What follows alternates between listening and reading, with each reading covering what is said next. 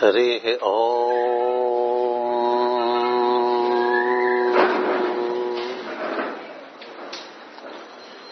మేధాం మే ఇంద్రో దదాతు మేధాం దేవీ సరస్వతి మేధాం మే అశ్వినావుభౌ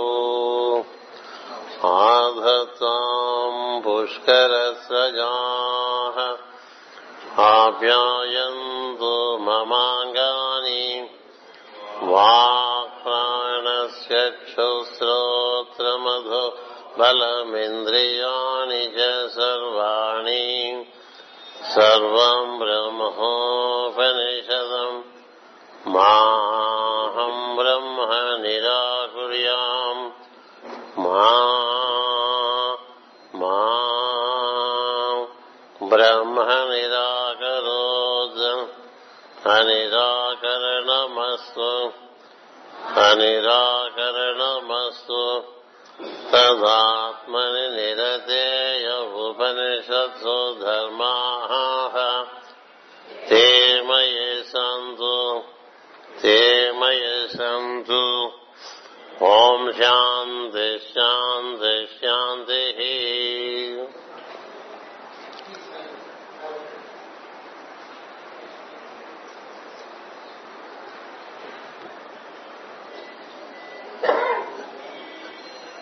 అనంతపురం పుణ్యనగరం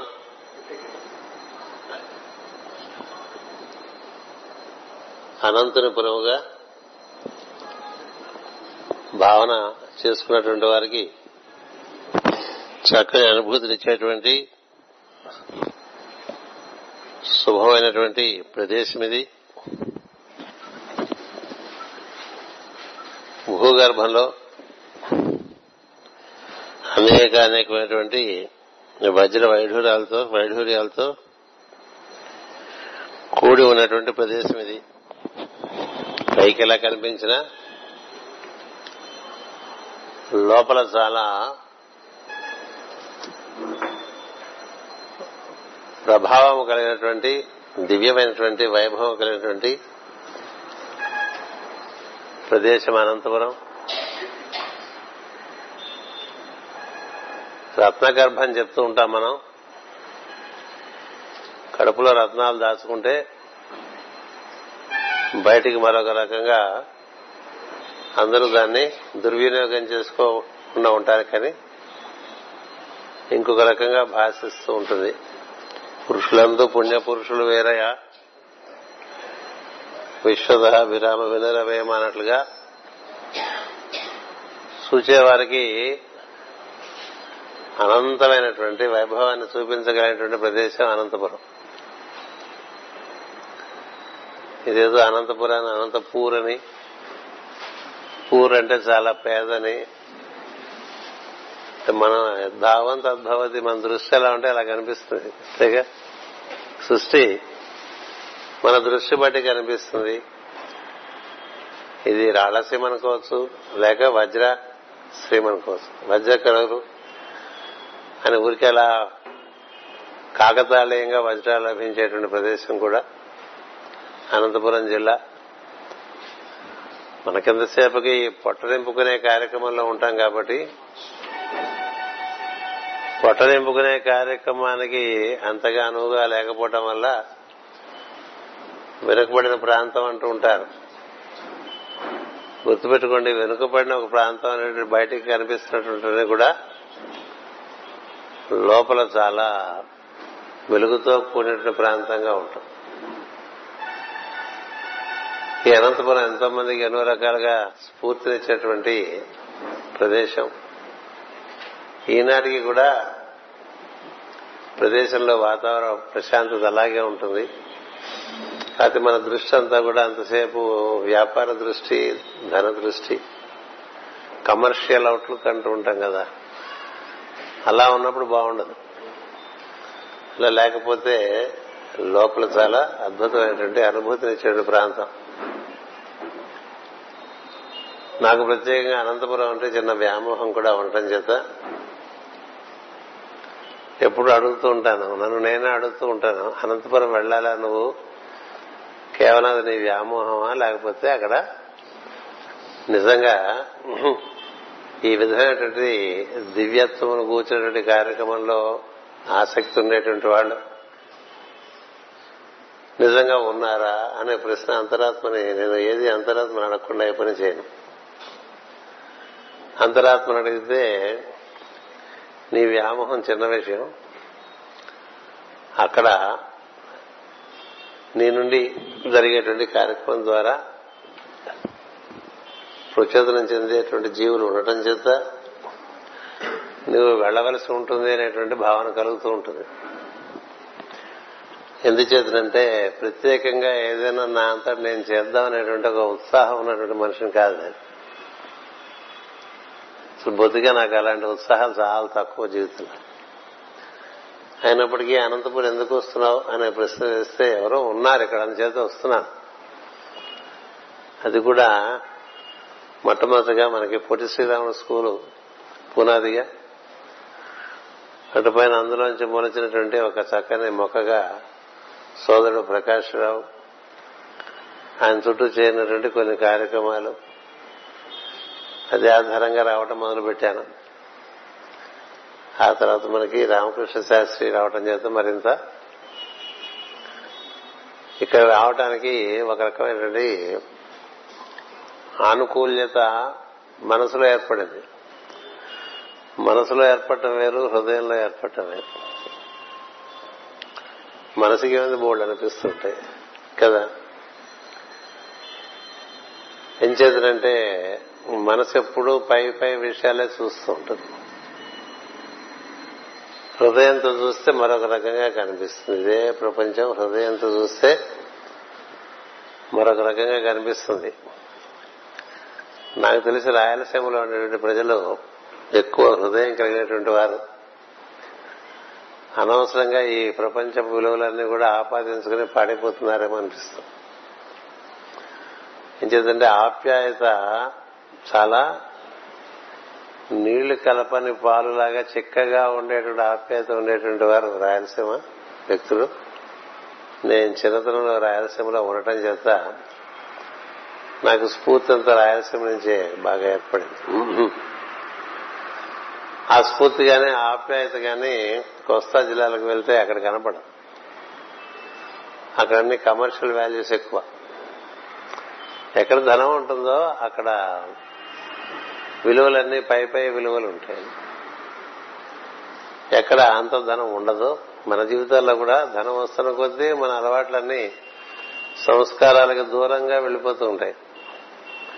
ఏం చేద్దంటే ధనం చేత శరీరానికి సౌకర్యం పెరుగుతుంది. శరీర సౌకర్యాలు ఎంత పెంచుకుంటూ ఉంటే అంత సంస్కారం తగ్గిపోతూ ఉంటాయి. ఏం చేద్దంటే ఈ శరీరం అనేటువంటిది ఒక క్షేత్రంలాగా దాన్ని మనం చక్కగా దున్నుకుని పండించుకోవాల్సిన క్షేత్రం ఇది. దీనికి మనకు బాగా సౌఖ్యాలు ఏర్పాటు చేసాం. ఎయిర్ కండిషన్డ్ ట్రైన్ లోనే వస్తాం, ఎయిర్ కండిషన్ కార్లోనే దిగు తిరుగుతాం, ఎయిర్ కండిషన్ ఉండేటువంటి హోటల్లోనే ఉంటాం. ఇలా క్రమంగా జరిగేసరికి ఏంటంటే మన శరీరం అనేటువంటి భూమి బీడు బీడు భూమి అయిపోతుంది. బీడు భూమి అయిపోతే ఇంక అందులోంచి పంట తీయటం కష్టం, దున్నటమే కష్టంగా ఉంటుంది. ఎందుకంటే వంగదు. కొన్ని కొన్ని పొలాలు మనం దున్నటానికి వీలు లేకుండా తయారైపోతాయి కదా. అలా మన శరీరాలు అవి వంగవు, కింద కూర్చోలేవు, పూజ చేయలేవు కదా. తర్వాత శరీర శ్రమ అంటే ఆ కార్యక్రమానికి కొంచెం దూరంగా ఉండేటువంటి బుద్ధి ఇలాంటివన్నీ వచ్చేస్తూ ఉంటాయి. ఇది శరీరం యొక్క సహజ లక్షణం. అంచేత మనకి ఈ కార్యక్రమాలు నిర్వర్తించుకోవటంలో శరీరానికి ప్రాధాన్యత ఇవ్వకుండా జీవుడు ప్రాధాన్యతను అనుసరించి వెళ్లే కార్యక్రమాలు ఉంటాయి. అలా వెళ్తే శరీరం కూడా క్రమంగా పంట భూమిగా తయారవుతుంది. చిన్నతనంలో మాకు అలాంటివన్నీ కూడా ఇక్కడ లభించిన అనంతపురంలో. ఒక విద్యా సంవత్సరం మొదలైతే విద్యా సంవత్సరం ప్రారంభంలోనే విద్యాలయాల్లో ముందు సరస్వతి పూజతో ఆ సంవత్సరం ప్రారంభం చేసేవారు. మరి ఈ రోజున అలాంటి సంస్కారం లేనప్పుడు మనకి విద్య బాగా వస్తుందని కూడా వీల్లేదు. అలాగే సంవత్సరం అంతంలో కూడా మళ్లీ పరీక్షలు ఆడడానికి ముందు సరస్వతి పూజ నిర్వర్తించేవారు.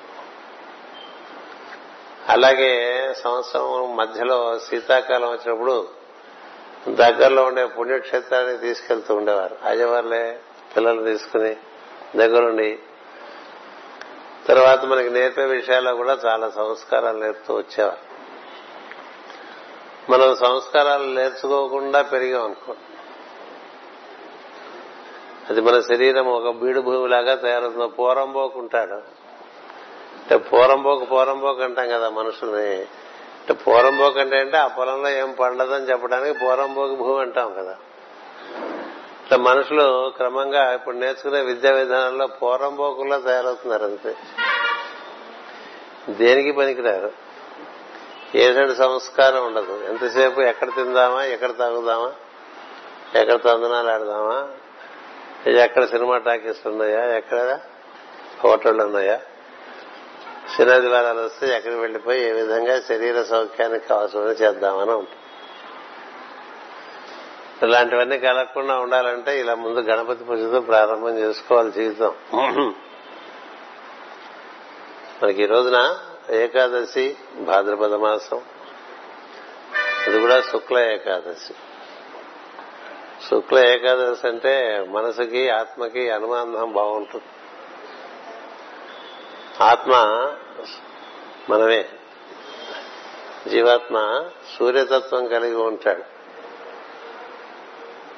మన మనస్సు చంద్రుడు, చంద్రమా మనసో జాత అంటారు. అంచేత చంద్రుడికి సూర్యుడికి చక్కని అనుబంధం కలిగినప్పుడు ఏం జరుగుతుందంటే సూర్యుని కాంతి చంద్రుడి మీద బాగా ఆకర్షించుకుని ఇక్కడి నుంచి నాలుగు రోజుల్లో పూర్ణ చంద్రుడిగా వెలుగుతాడు. చంద్రుడు పూర్ణ చంద్రుడిగా వెలుగుతాడు. అలాగే కృష్ణ ఏకాదశి లాగా బహుళపక్ష ఏకాదశిలో చంద్రుడికి సూర్యుడికి చక్కని అనుబంధం ఏర్పడడం చేత ఈ చంద్రుడు ఆ సూర్యుడిలో లీనమైపోతాడు. అంటే మనసు ఆత్మలో లీనమైపోతాడు. ఒక ఏకాదశి వలన మనసు యందు ఆత్మతత్వం బాగా ప్రతిబింబించి మన ద్వారా ద్వారా చుట్టుపక్కలకు చాలా వెలుగు ప్రసారం అవుతుంది. వెలుగు ప్రసారం అవటం అంటే నా దృష్టి ఏంటంటే చుట్టుపక్కలంతా కూడా వృద్ధి చెందుతుంది. మన వల్ల పది మందికి వృద్ధి కలగాలి. కేవలం మన వృద్ధి అనుకునేటువంటి ఆ వృద్ధి జరగదు. అందరి గూర్చి మనం చేసేటువంటి ప్రయత్నంలో వారికి కలిగే వృద్ధి కారణంగా మనకి వృద్ధి కలుగుతుంది.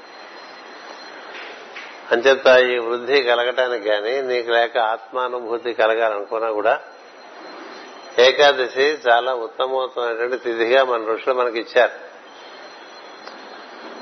అది మనకి ఈ రోజున శుక్రవారం ఏకాదశి శుక్లపక్షం భాద్రపద మాసం కలిసి రావటం లో కాలం నిర్దేశించినటువంటి సందేశాన్ని మనం అందుకోవడానికి ప్రయత్నం చేయాలి. కాలము ఎప్పటికప్పుడు మనకి కొన్ని నిర్దేశిస్తూ ఉంటుంది. కాలం ద్వారానే సందేశాలు అందుతాయి, కాలం ద్వారానే నిర్దేశాలు వస్తుంటాయి. అది నిర్దేశం అనేది సందేశం అంటే అది ఆదేశంగా మనం గ్రహించి పాటిస్తూ ఉండాలి. ఏష ఆదేశ ఏష ఉపదేశ అని చదువుతూ ఉంటాం ఉపనిషత్తులు కదా. చదివేటంగా నేను చదివేస్తున్నాను కానీ దాని యొక్క భావన మన జీవితంలో సత్యం చేసుకునే ప్రయత్నం చేయాలి.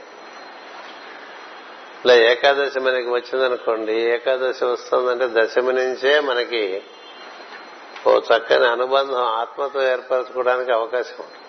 ఎందుకంటే ఆత్మ వలన ఇదంతా వెలుగుతుంది. నీలో నీవు ఉండటం బట్టి నీలో నీవు ఉండటం బట్టి నీ మనసు పనిచేస్తుంది, నీ ఇంద్రియాలు పనిచేస్తున్నాయి, నీ శరీరం పనిచేస్తుంది. నీవే లేకపోతే ఈ శరీరం లేదు, ఇంద్రియాలు లేవు, ఏం పని చేయవు కదా. అందుకని ఆత్మతత్వం మనోతత్వం ఈ రెండింటికి మధ్య చక్కని సంధి కుదిరిందనుకోండి అంటే చక్కని ఉన్ముఖత్వం కలిగిందనుకోండి, కలిగితే ఆత్మను వినటానికి మనసు ఉన్ముఖమై ఉంటుంది. అంటే ఒక తండ్రి చెప్పే మాట ఒక కొడుకు వినటానికి ఉన్ముఖమై ఉన్నట్లు, లేక గురువు చెప్పే మాట ఒక శిష్యుడు ఉన్ముఖమై ఉన్నట్లు, లేక దైవం చెప్పే ఇచ్చే సందేశము జీవుడు వినటానికి ఉన్ముఖమైనట్లు. మనలో మనమే సూర్యులం, మన మాట మన మనస్సు వినదు, అది మన పరిస్థితి కదా. మన మాట మన మనస్సు వినది. మనం చాలా అనుకుంటాం, ఇలా ఉంటే బాగుంటుంది, అలా ఉంటే బాగుంటుంది అనుకుంటూ ఉంటాం. ఇట్లా గణపతి పూజ చేసినప్పుడు రోజు చేయొచ్చు కదా ఈ గణపతి పూజ అనిపిస్తుంది కదా, అందుకని ఆ గణపతి అట్లా ఉంటాడు. అవి కేవలం విగ్రహాలు కావు, మీ భావన చేత అందులో నుంచి సజీవంగా స్పర్శ మనకి లభిస్తుంది. అంచేత దాన్ని మనం చక్కగా అలంకారం చేసుకుంటూ పదహారు ఉపచారాలతో పూజ చేసామనుకోండి, మనలో పదహారు కళలు పెరుగుతాయి. మనలో కళ పెరగాలంటే మనకన్నా ఎక్కువ కళ ఉండేవాడిని మనం ఆశ్రయించాలి, అంతేగా. అందుకనే సూర్యోపాసనం పెట్టుకున్నారు, అందుకే దేవతా ఉపాసనం పెట్టుకున్నారు. దేవతలు అంటే వెలుగు రూపాలు అని అర్థం. ఇది ఏదైనా రూపం ఏదైనా దైవం యొక్క ప్రధాన లక్షణం వెలుగు. ఆ వెలుగులోంచి జ్ఞానము లభిస్తుంది,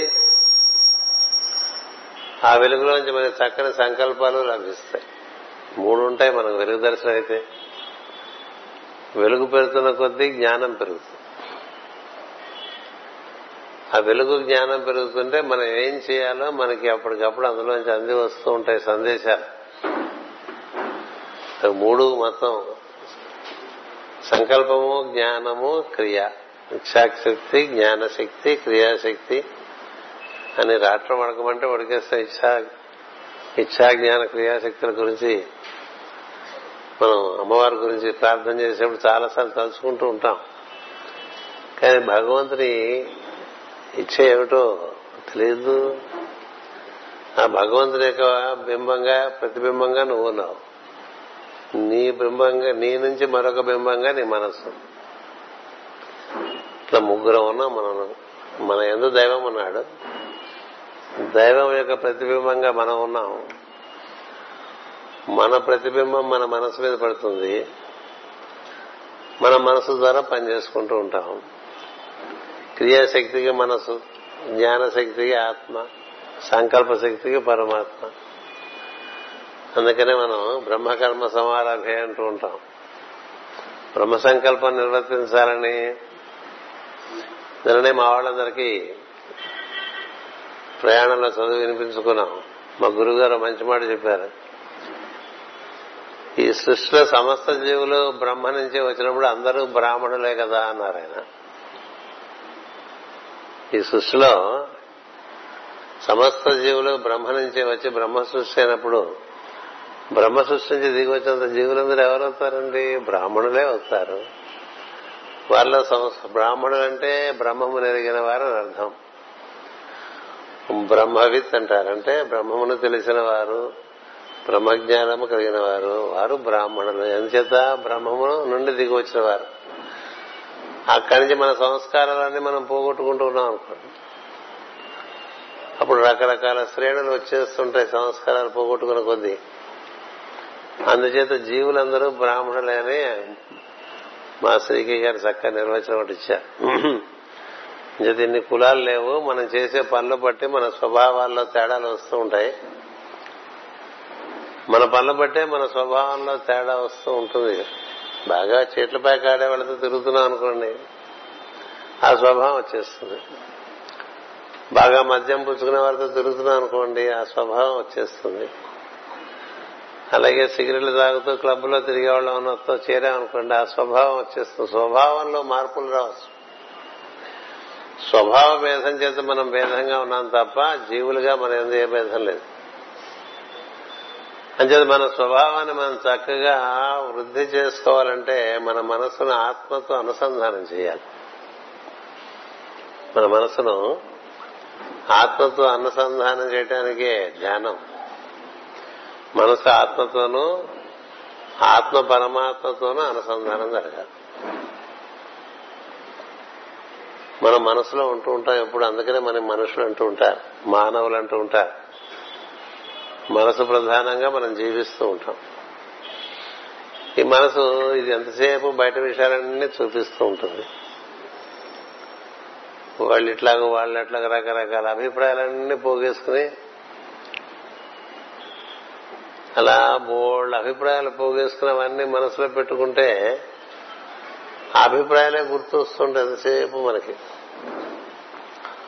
అంచేత ఇవి మనకి సామెత చెప్తుంటారు, కుక్క తెచ్చేవన్నీ గొద్దులేని రకరకాల అభిప్రాయాలు అందరి గురించి పోగేసుకుంటూ ఉంటాం కదా.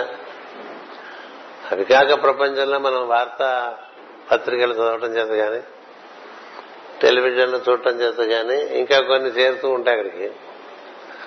ఇలా మనసు అనేటువంటి పలక మీద ఇవన్నీ పడిపోతాయి. మరి పొద్దున్నే పేపర్ చూశాను,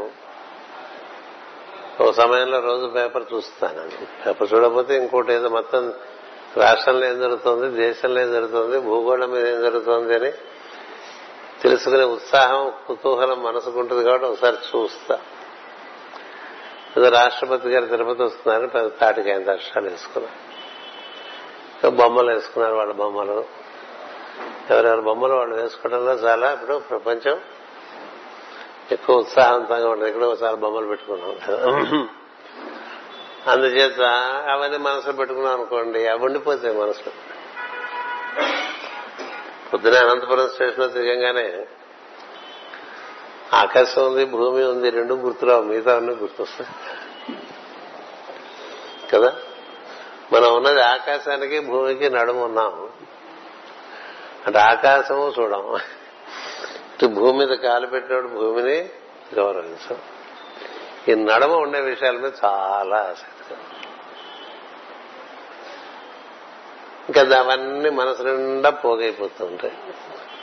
ఈ పోగైపోయిన మనసు దానికి ఎప్పుడు దాన్ని దాని యందు ఇంకో వెలుగు పట్టడానికి వీలు లేకుండా తయారైపోతుంది. అది ఇంకో వెలుగు పడటానికి వీలు లేకుండా తయారైపోతుంది. ఆ మనసు ఏం చేస్తుందంటే మిగతా అన్ని వాటి మీద మేఘాలాగా కమ్మేస్తాయి. ఎప్పుడు అట్లా ఏవో భావాల మేఘాలాగా కమ్మేస్తుంటే అసలు ఇవన్నీ ఈ భావాలు లేకపోతే నువ్వెవరనేటువంటి విషయం నీకు తెలియదు కదా. ఎప్పుడు మబ్బులేస్తుంది అనుకోండి, సూర్యుడు ఎట్లా ఉంటాడో తెలియదు, తెలుస్తుందా? మనం లేచేసరికి తూర్పులు ఎప్పుడు సూర్యోదయం సమయంలో మబ్బులు ఉన్నాయనుకోండి, కొన్ని చోట్ల అట్లా ఉంటుంది. ఏ రోజు సూర్యోదయం కనబడదు, మధ్యాహ్నం సమయానికి కనబడచ్చు కానీ సూర్యోదయం కనబడదు. ఎందుకంటే మబ్బులు ఉంటాయి. ఏది భూమి ఆకాశం కలిసిన చోట ఆ మబ్బులు ఎంతవరకు ఉంటాయంటే మనకి తొమ్మిది గంటలైనా మనకి మబ్బులు వెళ్ళలేదనుకోండి, మనకి సూర్యోదయం తెలియదు కదా. సూర్యుడు ఎలా ఉదయిస్తున్నప్పుడు అప్పుడు ఎలాంటి కాంతి వస్తుంది, అప్పుడు ఎలాంటి భావం మనలో కలుగుతుంది, ఇలాంటివి మనం చూడలేం. అలాగే మనలో కూడా మనమే సూర్యులం. మనం ఏం చేశామంటే మనసులోకి దిగిపోయాం, మన ప్రతిబింబం మనంగా మార్చుకున్నాము. మనము సూర్యులము, మన ప్రతిబింబం అయినటువంటి మనసుగా మనం భావిస్తున్నామండి. మనం సూర్యుడు అన్న మాట మర్చిపోయాం. మనమే సూర్యుడమైనప్పుడు మనం ఎక్కడి నుంచి వచ్చామో ఆయన పరమాత్మ అవుతాడు. అంచేత మనలో సవిత్రమూర్తి ఉన్నాడు, మనలో సూర్యమూర్తి ఉన్నాడు, అటు పైన మనం ఉన్నాం ఈ భూమి మీద రాజుల్లాగా. అంటే భూమి మీద ఏదో తిరుగుతూ ఉంటాను అంతటి వాళ్ళు ఏదో తిరుగుతుంటాడు కదా ప్రతివాడు. సో మనసుకి ఎప్పుడో ఏవో భావాల్లోనే ఉంటుంది తప్ప అది ఏనాడు తనలో ఉండేటువంటి సూర్యబింబాన్ని చూడదు,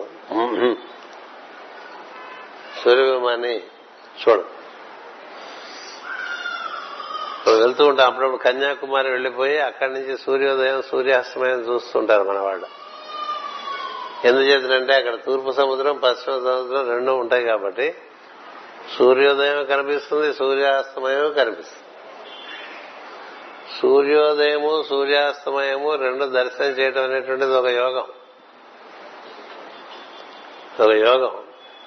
అదే మన ఋషులు మనకి ఉదయం నీలో ఉండే సూర్యుడిని దర్శనం చేసుకో, సాయంత్రం నీలో ఉండే సూర్యుడిని దర్శనం చేసుకో, ఇంకా వీలుంటే మిట్ట మధ్యాహ్నం నీలో ఉండేటువంటి సూర్యుని దర్శనం చేసుకో అని చెప్పి అందుకని త్రికాల సంధ్యలు ఇచ్చారు. త్రికాల సంధ్యలు బయట సూర్యుడున్నా లేకపోయినా నీకు జరుగుతాయి. బయట సూర్యుడు కనిపించినా కనిపించకపోయినా నీలో సూర్యుడు ఉన్నాడు. నీలో సూర్యుడిని నువ్వు హృదయం నందు దర్శనం చేయవచ్చు, బంగారు కాంతిలో కనిపిస్తాడు.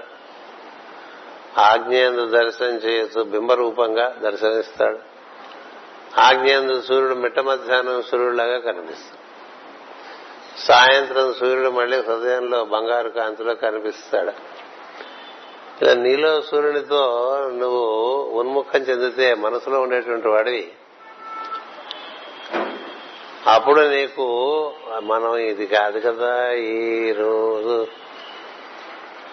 ఈ ప్రపంచంలో జరిగే విషయాలు, వాటితో మనం అనుబంధం చెందవచ్చు, ఆనందం పొందవచ్చు, దుఃఖం పొందవచ్చు, ఏదైనా పొందవచ్చు. కానీ అవన్నీ మనం కాదు. మనసే అయినప్పుడు ఇవి లేవుగా. రాత్రి నిద్రలో మనసు లేదు, అప్పుడు ఇవన్నీ ఉన్నాయా? లేదు. మేము రాత్రి రైల్లో పడుకున్నాము, పడుకుని నిద్రపోతున్నప్పుడు రైల్లో ఉన్నామని ఏం తెలుస్తుంది? తెలియదు. మెలకు వచ్చినప్పుడు ఓహో రైల్లో ఉన్నాం కదా అని తెలుస్తుంది. అంటే మెలకువలో మనకి ఒక భావం మన మనసును కప్పేసి ఉంటుంది. ఈ భావాలు కప్పేసి ఉంటే మనలో సూర్యుడు మనకు కనపడ్డా. ఎలా కనపడ్డంటే మేఘాలు కప్పేస్తే సూర్యుడు ఎట్లా కనపడ్డా, అలా భావాలు కప్పేసి ఉన్నప్పుడు సూర్యుడు కనపడేటువంటి అవకాశం లేదు. మనలో సూర్యుడు మనమే. మనం కానిది మనంగా జీవిస్తున్నామని చెప్పారు మన పెద్దలు మనకి. మనం కేవలం సూర్యపుత్రులం, సూర్యులము. అసావాదిత్యో బ్రహ్మ అంటే అర్థం అదేట, ఆ కనపడుతున్న సూర్యుడు నేను ఒకటే. మరి ఆ సూర్యుడు అంత బాగా వెలుగుతున్నాడు కదా, నువ్వెందుకు వెలగలేకపోతున్నావు? నీలో సూర్యుడికి మబ్బులు కప్పేసినాయి. ఈ మబ్బులు తొలగించుకోవాలంటే మనం అప్పుడప్పుడు మన మనసుని మనలో ఉండేటువంటి సూర్యునితో అనుసంధానం చేయాలి. అది రోజు చేసుకోవాలి. కొన్ని కొన్ని తిథులలో ఈ అనుసంధానం చేసుకోవడం సులభం అవుతుంది. అలాంటిది ఏకాదశి. మన ఏకాదశి నాడు ఇక్కడ కలిసి కలిసాం కాబట్టి ఏదో మనకి కాలం అందించే సందేశం, ఇంకా ప్రత్యేకంగా సందేశాలు అక్కడి నుంచి పట్టుకొస్తాం. అందుచేత మనకి మనసులో ఉండేటువంటి సూర్యునితో మనం అనుసంధానం చెందడానికి ఏకాదశి చాలా అద్భుతమైనటువంటి తిథిగా చెప్పారు. పదహారు తిథుల్లో ఏకాదశికి ఉన్నంత ప్రాముఖ్యత మిగతా తిథులకు లేదు. విశేషం. ఏకాదశి ఏకాదశి తిథి పండిన వాడికే పౌర్ణమి, లేకపోతే పౌర్ణమి లేదు వాడికి. అందుచేతనే భగవద్గీతలో శ్రీకృష్ణుడు తిథులలో ఏకాదశిని నేను అని చెప్పాడు. ఇన్ని తిథులు ఉంటే ఈ తిథి నేను అని ఎందుకున్నాడంటే ఆ తిథి నీకు సర్వోత్కృష్టమైనటువంటి ఉపకారాన్ని కలిగిస్తుంది అనేటువంటి ఉద్దేశంతో చెప్పాడు. అంచేత మనకి ఈ రోజున మనలోని ఆత్మతో మనం అనుసంధానం చెందడానికి ఒక ఉత్తమమైనటువంటి తిథి ఇది. అది తిథులు చూసుకుంటేనే తెలుస్తుంది. తిథులు చూసుకోకపోతే మా చంద్రుడికి సూర్యుడికి ఉండే అనుసంధానం, మనలో మనకి మన మనస్సుకు ఉండే అనుసంధానంతో సరిపోల్చొచ్చు. ది లా ఆఫ్ కరస్పాండెన్స్ అని న్యాస విద్య అంటారు. ఈ సూర్యమండలానికి సూర్యుడు ఎట్లాగో అలాగే నీ మొత్తం ఈ మండలానికి, నీ శరీరం అనేటువంటి శిరస్సు నుంచి పాదం వరకు ఉండేటువంటి ఈ రూపానికి నువ్వు సూర్యుడు లాంటి వాడివి. ఈ సూర్యమండలాన్ని సూర్యుడు ఎలా పరిపాలిస్తున్నాడో మనం కూడా ఈ శరీరాన్ని అలా పరిపాలించుకుని రాజులాగా జీవించవచ్చని. సూర్యుడు ఆకాశానికి రాజు. ఏకం పూషన్ ఏకర్షే యమసూర్యశ్చ ప్రాజాపత్య వ్యూహరశ్మీన్ సమూహ మనం చదువుతుంటాం ఈశావాస్య ఉపనిషత్తులో ఉండేటువంటి శ్లోకం. అలా మనం ఒక్కడనే ఈ మొత్తంలో ఉన్నాం, ఇంకోళ్ళు లేరని కదా మన భావన. మనం ఇందులో వెలుగుతూ ఉండడానికి కారణమైన వాడు కూడా ఇందులోనే ఉన్నాడు. ఇందులో మనం వెలుగుతూ ఉండటానికి కారణమైన వాడు, మనం మెలకువ రావటానికి కారణమైన వాడు, మనలో ప్రాణస్పందనము నిర్వర్తింపడానికి కారణమైన వాడు కూడా ఇందులోనే ఉన్నాడు. అసలు మనం ఎవరో మనం తెలిస్తే తర్వాత ఆయన తెలుసుకోవచ్చు. సో మనము మన మనసులో ఇరుక్కుపోవడం చేత మన మనసు పోగేసుకున్నవన్నీ మనం అనుకుంటూ ఉంటాం. మన మనసు రకరకాలుగా విషయాలు పోగేసుకుంటూ ఉంటుంది. ఏమని పోగేసుకుంటుందంటే, నేను పురుషుణ్ణి, మగవాణ్ణి అనే భావన, నేను తెలుగువాణ్ణి అనే ఒక భావన, నేను భారతీయుణ్ణి అనే భావన, నేను ఇప్పుడు వయస్సు మీరుతున్నవాడిని అనేటువంటి భావన. ఇవన్నీ శరీర భావనలే తప్ప నేనుకు లేవు. ఇలాంటివి మనకి తెలిసే అనుకోండి, ఇప్పుడు మన శరీరం ఇంక దీనికి బాగా వయసు వచ్చేసింది దీనికి అనుకున్నప్పుడు మన ప్రవర్తనతో అనుగుణ మార్పులు తెచ్చుకుంటూ ఉంటాం కదా. అది నేను కాదు, వాహనం ముసలిదైపోతుంది అని తెలుసుకుని కర్తవ్యాలు నిర్వర్తించడానికి దాన్ని చక్కగా అలాగే మనం జాగ్రత్తగా నిర్వర్తించుకుంటూ ఉంటే ఇది సహకారం అందిస్తూనే ఉంటుంది. అంచేత అసలు మనం ఎవరు మనం తెలుసుకోవటానికి ఇది చాలా పనికొస్తుంది. అందుకని ఏకాదశి నాడు బాగా ధ్యానం చేసి నీలో ఉండేటువంటి సూర్యుని నువ్వు దర్శనం చేయమని చెప్పారు. అది మనం ఆ పని చేయకుండా ఏవో చేస్తుంటాం. ఏకాదశి వ్రతాలంటారు, ఉపవాసాలంటారు, కొంతమంది ఏమో జల ఉపవాసం అంటారు, కొందరు నిర్జల ఉపవాసం అంటారు. ఇంకా గ్లామర్లో పడిపోతారు. మీది ఉపవాసం, నేను ఉపవాసం చేస్తున్నట్టుగా పక్కవాడి తెలిసేంత వరకు తాపత్ర పడిపోతూ ఉంటాడు కదా.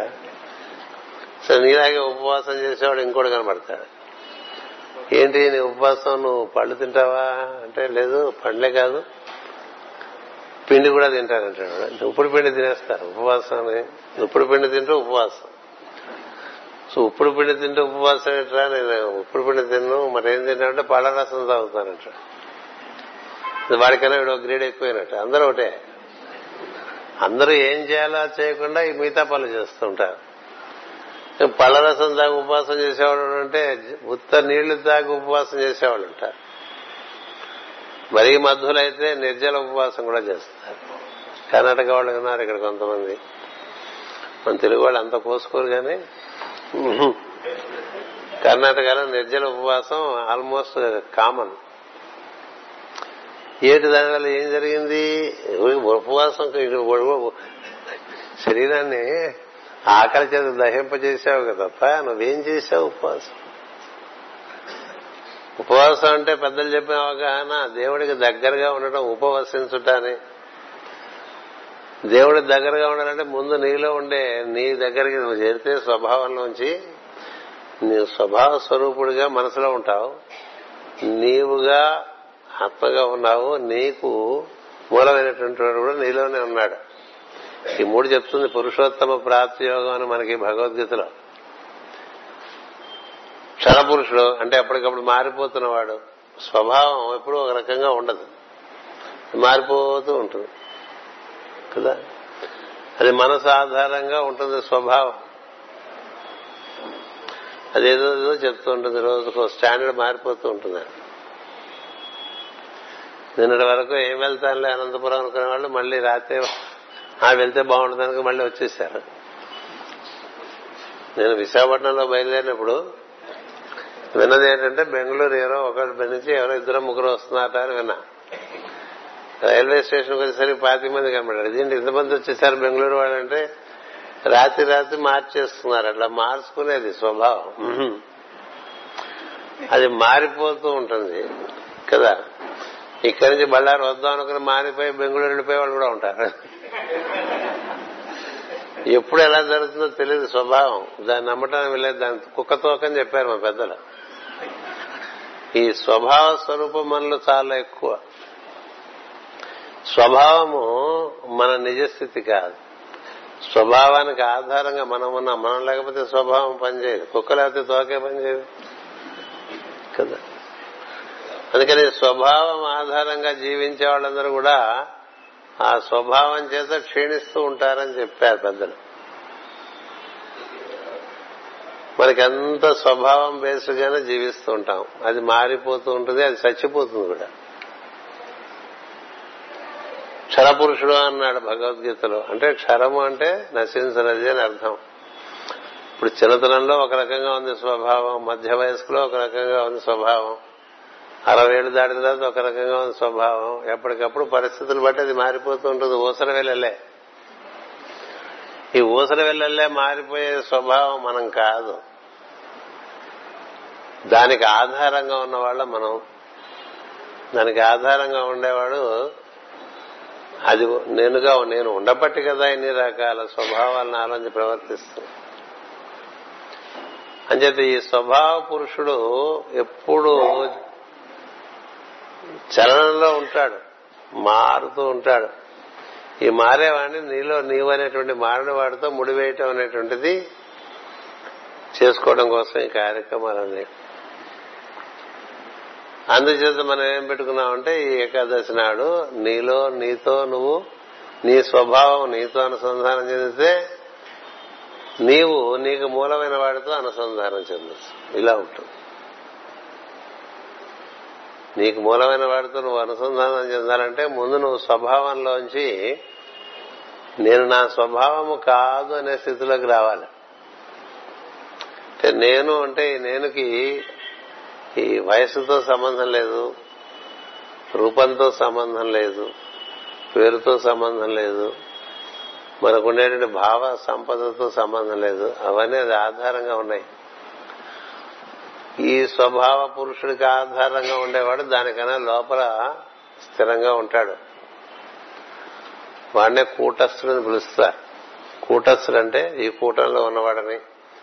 ఏది శరీరము, ఇంద్రియములు, వాటి కోరికలు, మనసు, వాటి భావములు, వీటన్నిటికీ మూలంలో ఉన్నటువంటి వాడు అది మనం. ఈ మూలంలో ఉండేవాడు మనకు తెలియాలంటే మన స్వభావానికి కొంత కుదురు కావాలి. కుదురు కావాలి కదా. స్వభావంలో కుదురు లేదనుకోండి ఒక్కోసారి ఒక్కొక్కటి అనిపిస్తూ ఉంటుంది. ఇట్లా కుదురు కోసమే గణపతిని ఇచ్చారు పెద్దవాళ్ళు మనకి. ఋషులు ఇలా గణపతిని ఎందుకు పెట్టారంటే అసలు ఆ రూపమే చాలా కుదురుగా ఉంటుంది. అంటే మా గురువు గారు సివివి గారు, అక్కడ ముగ్గురు గురువు గారు ఫోటోలు పెట్టాం కదా, అట్లా సివివి గారు కూర్చున్నట్లుగా స్థిరంగా. అంటే మిగతా వాళ్ళు స్థిరంగా కూర్చోలేదంటే ఆయన కాదు, అందరూ స్థిరంగానే కూర్చున్నారు. పైగా ఫోటోలు కాబట్టి కదలం భయం లేదు అని చేత ఆ కూర్చోవడంలో స్థిరత్వం కనిపిస్తుంది.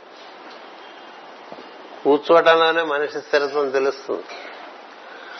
అంచేత నీకు కుదురుంటే స్వభావానికి నీలో ఉన్నటువంటి నిన్ను నువ్వు దర్శించే అవకాశం ఉంది. నీకే కుదురు లేకపోతే ఏం చూస్తా? బొమ్మ సరిగ్గా కనబడాలంటే ఫోకస్ సరిగ్గా ఉండాలి కదండి, ఫోకసింగ్ బాగుండాలి కదా. మరి ఫోకసింగ్ బాగా ఉంటేనే బొమ్మ కనిపిస్తున్నట్టుగా నువ్వు నువ్వు కుదురుగా ఉంటే పరిస్థితులు ఎలా ఉన్నా నీలో తేడా పడకూడదు. అది కుదురు. పరిస్థితులు ఎలా ఉన్నా నీలో తేడా పడకూడదు. పరిస్థితులు బాగుంటే గంతులేస్తూ ఉంటాం ఒక రకంగా, పరిస్థితులు బాగాలేకపోయినా చిందులేస్తుంటాం ఇంకో రకంగా కదా. పరిస్థితులు బాగా లేకపోతే ఒక రకంగా ఏడిపిస్తుంటుంది మనసు, పరిస్థితులు బాగుంటే ఇంకో రకంగా ఏడిపిస్తుంటుంది. మరి ఎప్పుడు కుదరలేదు దానికి. అసలు దాని దాని లక్షణమే దానికి చంచలత్వం. చంచలం హి మనః కృష్ణ అంటాడు భగవద్గీతలో ఆరో అధ్యాయంలో అర్జునుడు. అది ఎప్పుడు మారిపోయే మనసు, దీన్ని ఎట్లా పడతామయ్యా అన్నాడు ఆయన. ఎప్పుడు మారిపోయే మనసు, ఎప్పుడూ మారిపోయే స్వభావం, దాన్ని ఎట్లా పట్టుకుంటా ఎట్లా పట్టుకుంటామంటే ఎప్పుడూ మారకుండా ఉండే దానితో దీనికి స్నేహం చేయించాలి. ఎప్పుడూ మారకుండా ఉండే దాంతో ఎప్పుడూ మారేవాడికి ఇచ్చి స్నేహం చేయిస్తే ఆ మారని వాడు ఎట్లాగో మారిపోడు, అట్లాగే ఉంటాడు. ఈ మారేవాడు వాడి వల్ల వీడికి ఒక స్థిరత్వం వస్తుంది, నిశ్చలత్వం వస్తుంది. ఇద్దరు మారిపోయేవాళ్ళు కలిశారనుకోండి, అది మనకి సామెత చెప్తారు, జోగి జోగి రాసుకుంటే బూడిది రాసిందని. అంచేత నీకన్నా స్థిరమైన వాడితో నువ్వు సహవాసం చేస్తే నీలో స్థిరం వస్తుంది. నీకే స్థిరం లేదు, నువ్వు పది మందికి స్థిరం ఇస్తావు లేవు కదా కదా ఓ స్థిరం లేనివాడు ఇంకో స్థిరం లేని వాడికి స్థిరం ఎక్కడి నుంచి ఇస్తాడండి? ఇవ్వలేడు, ఇవ్వగలడా? అదే గణపతి దగ్గర కుమారస్వామి స్థిరం నేర్చుకున్నాడని కథ చెప్తారు. గణపతి చాలా స్థిరమైనటువంటి, కదలడు, పొలకడు, పలకడు, ఉంటాడంతే. ఏదో తెలిసినట్టుగా గంతులు వేయడు కదా, నేను ఇంతవాడిని అంతవాడిని అండు. కుదురుగా చోటు ఉంటాడండి. తమ్ముడేమో ఓహో వాడికి అన్ని శక్తులు, మహా అందమైన వాడు, ఊరంతా పొగుడుతూ ఉంటుంది. నేను ఇంతవాడిని నేను అంతవాడిని అనుకుంటూ ఉంటాడు కదా. ఈ అన్నయ్యని చూస్తే వీడెందుకు పనికిరాదేవాడు అన్నట్టుగా కనిపిస్తూ ఉంటాడు. కానీ మన కథంతా మనకు తెలుసు కదా. తెలిసి వచ్చింది ఏంటంటే ఈ ఏమీ కదలకుండా కూర్చున్న వాళ్ళు అన్నీ ఉన్నాయి, మనం ఊరికే చిందులేస్తున్నాం, వీడి దగ్గరే మనం నేర్చుకుంటే నేర్చుకోవాలని కుమారుడు గణపతి దగ్గర శిష్యరేఖ మొదలు పెట్టాడు. కుమార గురవే నమః అంట. ఎందుచేత కుదురున్నవాడు ముందు, కుదురు లేనివాడు ఏం కాదండి.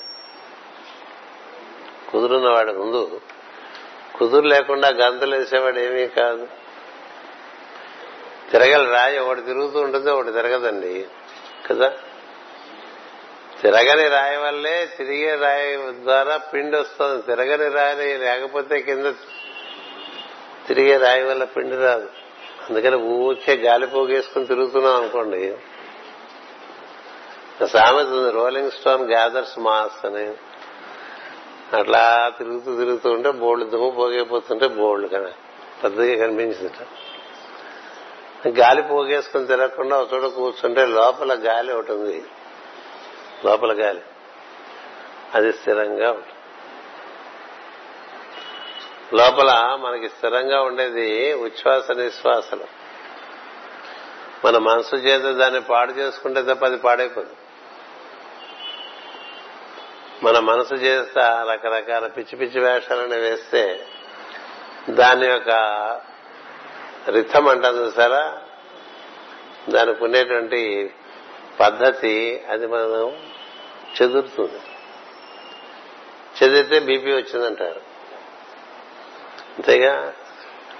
బీపీ వచ్చింది బీపీ వచ్చిందంటే బీపీ ఎందుకే వస్తుంది? ఎందుకంటే నీలో బాగా మూమెంట్ ఎక్కువైపోయింది, స్వభావం ఉంది. ఎంత ఎక్కువైపోయిందంటే లోపల ఉండే విషయాలు కూడా అది డిస్టర్బ్ చేస్తుంది. బయట ఎన్ని గొడవలన్నా చేసుకో, ఇంట్లో గొడవలు పెట్టుకోకూడదు కదా. మామూలుగా కూడా బయట నానా గొడవ పడ్డా ఇంటికి వచ్చిన తర్వాత ఇంట్లో గొడవలు తెచ్చేసుకుంటే ఇల్లు కూడా అల్లకల్లోలం అయిపోతుంది. అలాగే మన మనస్సు చేత చేసే కార్యక్రమాలు, ఆలోచనలు, మాటలు, తిరుగుళ్ళు, మనసు వల్లే కాళ్ళు కదులుతాయి, మనసు వల్లే చేతులు కదులుతాయి. కర్మేంద్రియాలు, కర్మ జ్ఞానేంద్రియాలు ఇవన్నీ కూడా మనసు అధ్యయనంలో ఉంటాయి. అందుకనే దశేంద్రియాలకి అధిపతిగా మనసు చెప్తారు దశరథుడని. ఏకాదశేంద్రియములు అంటూ ఉంటారు గ్రంథాల్లో. మనసుతో కలిపితే పదకొండు అని. ఈ ఊర్లో ఊరికి తెగ తిరిగేసి ఏవేవో పనులు చేసుకుంటూ పద్ధతి లేకుండా, ఒక కుదురు లేకుండా మనం బతుకుతున్నాం అనుకోండి. దానివల్ల ఏమవుతుందంటే ఈ బయట లేక రిసన్ లేకపోవడం, కుదురు లేకపోవడం వల్ల ఆ కుదురు లేమి లోపలికి కూడా ప్రవేశిస్తుంది.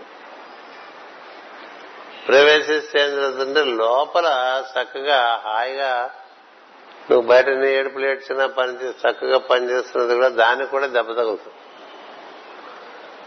దెబ్బ తగిలితే అది నెమ్మదిగా నాకు బీపీ వచ్చింది అని చెప్పుకుంటూ ఉంటాం కదా.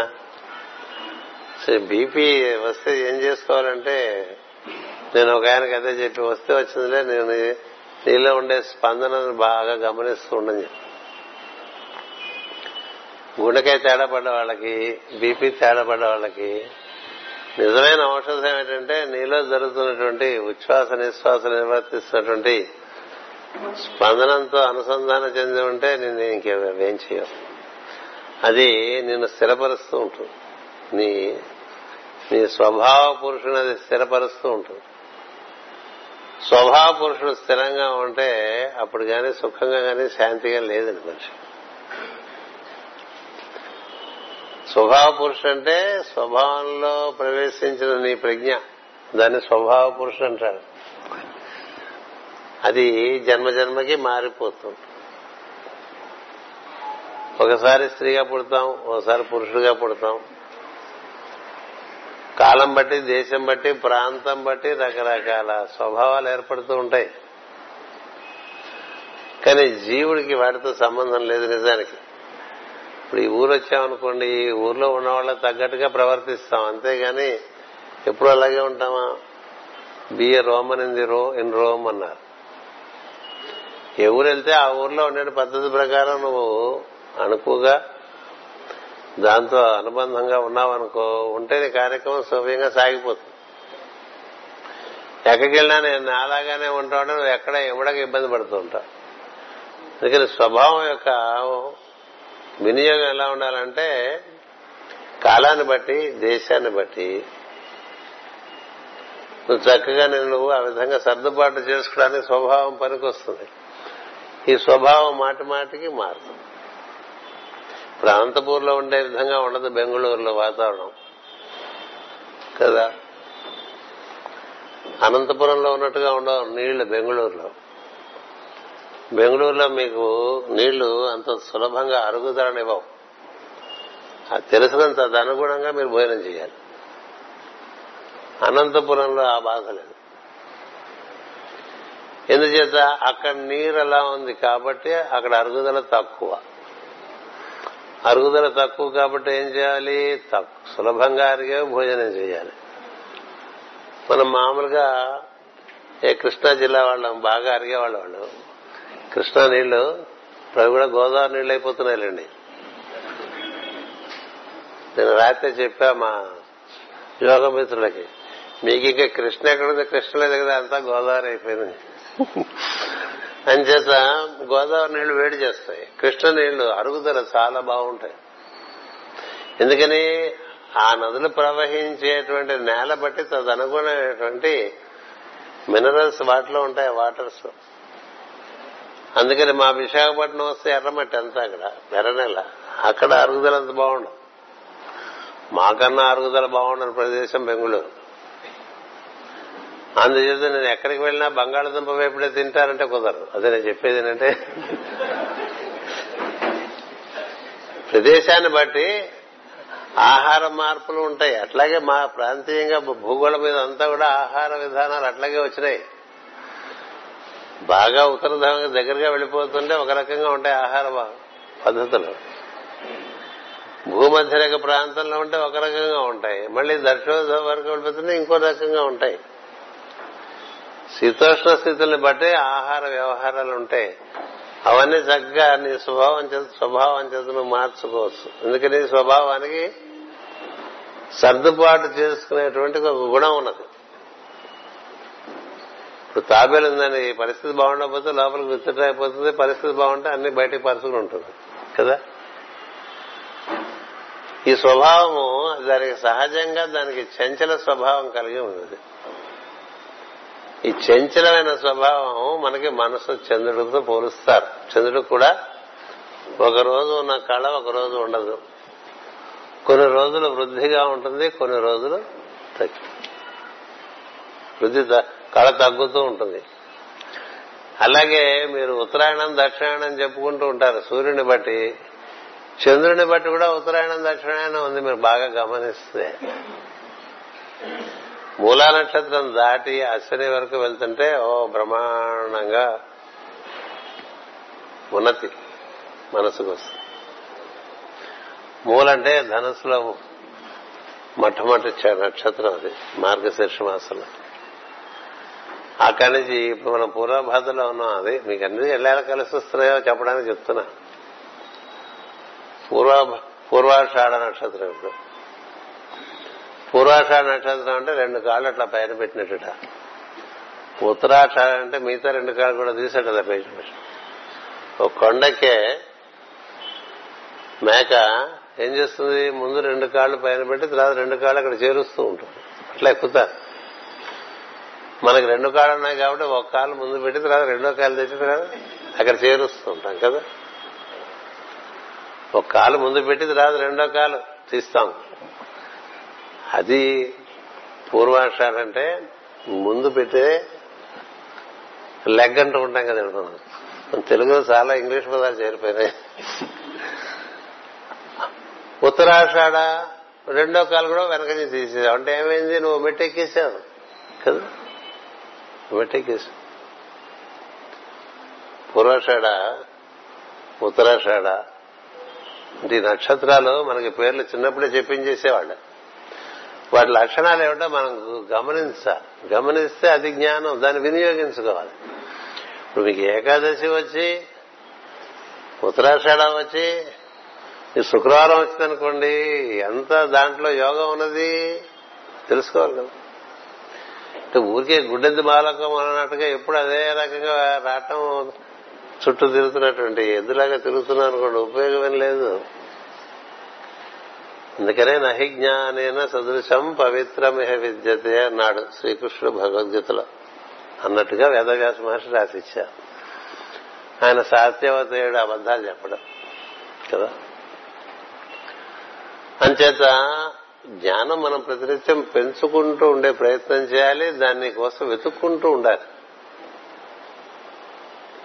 శరీర సౌఖ్యాలు వెతుక్కోవడం అనేది ఎంత మనకు ఆసక్తి ఉంటుందో అలాగే ఆత్మకి జ్ఞానం అంత ఆకలి తీరుస్తుంది. మనిషికి శరీరానికి అన్నం ఎంత ఆకలి తీరుస్తుందో ఆత్మకి జ్ఞానం అంత ఆకలి తీరుస్తుంది. దాని యందు ఆ విధమైనటువంటి ఆసక్తి, జిజ్ఞాస, ఆర్తి ఉండాలి. జిజ్ఞాసుల కోసమే కదా జ్ఞానం. అంచేత ఈ పూర్వాషాఢ నక్షత్రం ఏంటంటే నేను మెట్టెక్కించే స్థితి ఈరోజు చంద్రుడి యొక్క తిథిలో నక్షత్రంలో ఉంది. తిథి ఏకాదశి, నక్షత్రం పూర్వాషాఢ, రేపు ఉత్తరాషాఢ. ఈ పూర్వాషాఢ, ఉత్తరాషాఢ, శ్రవణం, ధనిష్ట, శతభిషం, పూర్వ భాద్ర, ఉత్తర భాద్ర, రేవతి, అశ్విని వరకు, అలా కృత్తిక వరకు ఒక చూసారా మనకి ఈ చక్రం తిప్పుతూ ఉంటారు. చక్రంలో ఊర్ధ్వగతికి తీసుకెళ్లే నక్షత్రాలు ఇవన్నీ. ఉత్తమోత్తమ స్థితికి వెళ్ళిపోతారు. రోహిణికి వెళ్ళేసరి ఉత్తమోత్తమ స్థితికి వెళ్ళిపోతారు. నీ మామూలుగా భూమి చుట్టూ తిరిగిన చంద్రుడు అలాంటి తరంగాలు మనకి ఇస్తూ ఉంటాడు. సో మన మనసు ఇవి గమనించినాయి అనుకోండి, ఓహో ఇవాళ ఇవాళ ఏమిటి, తిథి ఏమిటి, ఇవాళ నక్షత్రం ఏమిటి, ఇవాళ ఏం వారం, శుక్రవారం. శుక్రవారం అంటే అంతర్విశ్వాన్ని దర్శింపజేసేటువంటి రోజు అని చెప్పారు. అందుకనే అన్ని మతాల వారికి, అన్ని సాంప్రదాయాల వారికి శుక్రవారం చాలా ముఖ్యమైన రోజుగా చెప్తారు. స్కూల్ పిల్లల దగ్గర నుంచి ఇవాళ తెల్ల బట్టలు వేసుకెళ్ళిపోతుంటారు కదా. అన్ని స్కూళ్లలోనూ ఫ్రైడే అంటే వైట్ డ్రెస్ అంటారు అంతే. ఎందుకని నీలో ఉండేటువంటి శ్వేతవర్ణం అంటే వెలుగు, వెలుగుకు చిహ్నమే శ్వేతవర్ణం. ఆ తెల్ల బట్టల ఎందు కొంతమందికి ఇలాంటి ఆసక్తి కూడా ఉంటుంది. ఎందుకని వారికి వెలుగును ఎందు ఉండేటువంటి ఆసక్తిని బట్టి. అందుకని చాలా మంది ఇప్పుడు పరమ గురువులు ఉన్నారంటే వాళ్ళు ఎప్పుడు శ్వేత వస్త్రధారులే. అంతేకాదు వారి భావములు కూడా వారి నిజమైనటువంటి శ్వేత వస్త్రములు, వెలుగు భావాలతో ఉంటారు. సో మనలో వెలుగు దర్శనం చేయడానికి శుక్రవారం ఎక్కువ వినియోగపడుతుంది మిగతా రోజుల కన్నా. ఎందుకంటే సూక్ష్మలోకము యొక్క స్పర్శ, అనుభూతి ఇవ్వగలిగేది శుక్రవారమే. మీరు అమ్మవారు పూజ చేయండి, లేకపోతే యేసుక్రీస్తు దండం పెట్టండి, లేకపోతే ఇంకోటి ఏదైనా చేయండి, ఏదైనా చేసుకోండి. శుక్రవారం it is meant for experiencing the subtle side of our existence. మనకి కనిపించే ప్రపంచంలోనే కనిపించని ప్రపంచం కూడా నిండి ఉన్నదని చెప్తుంది పురుష సూక్తం. పాదోశ విశ్వభూతాన్ని త్రిపాదశ అమృతం దివి అని. దివి అంటే వెలుగు, అమృతం అంటే ఎప్పుడూ మరణించనిది. ఎప్పుడూ మరణించనిది అంటే శాశ్వతమైనటువంటిది, బాగా వెలుగుతో కూడినటువంటిది. అది ఈ కనపడే సృష్టికి వెనక బ్యాక్గ్రౌండ్ లో ఉందన్నమాట. దీని తెర ఎత్తితే అది కనిపిస్తుంది. ఈ కనపడే దాంట్లోంచే కనబడిన దాన్ని దర్శనం చేసే మార్గం ఇచ్చారు ఋషులు. ఆ మార్గాలు ఇచ్చేటువంటి వాడినే శుక్రాచార్యుల వారు అన్నారు. మనం హోమ మంత్రాలు కొంతమంది చదువుతుంటారు మన వాళ్ళు, అంతర్విశ్వాన్ని విద్మనా జిగాతి అంటారు. అంతర్విశ్వాన్ని నాకు తెలియజేయటం కోసం నేను నిన్ను ఆరాధన చేస్తున్నాను అని చెప్తూ ఏవో నాలుగు పొలాలు అందులో వేస్తుంటాం, హోమ పొలాలు కదా.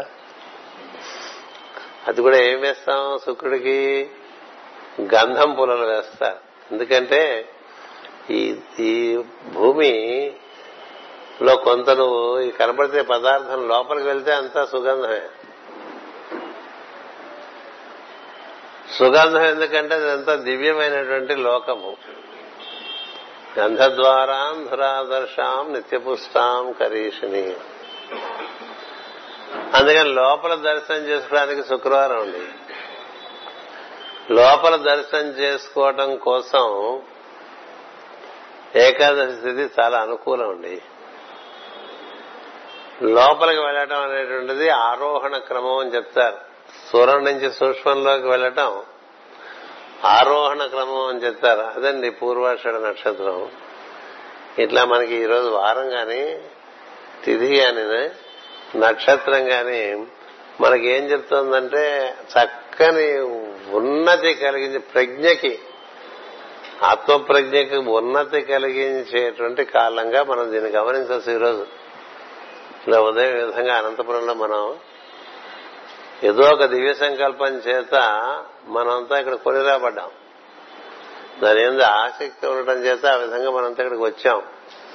వచ్చి ఇలాంటి విషయం తెలుసుకున్నప్పుడు మనకు శుక్రవారం వచ్చినా అప్రమత్తం అవుతాం, ఏకాదశి వచ్చినా అప్రమత్తం అవుతాం.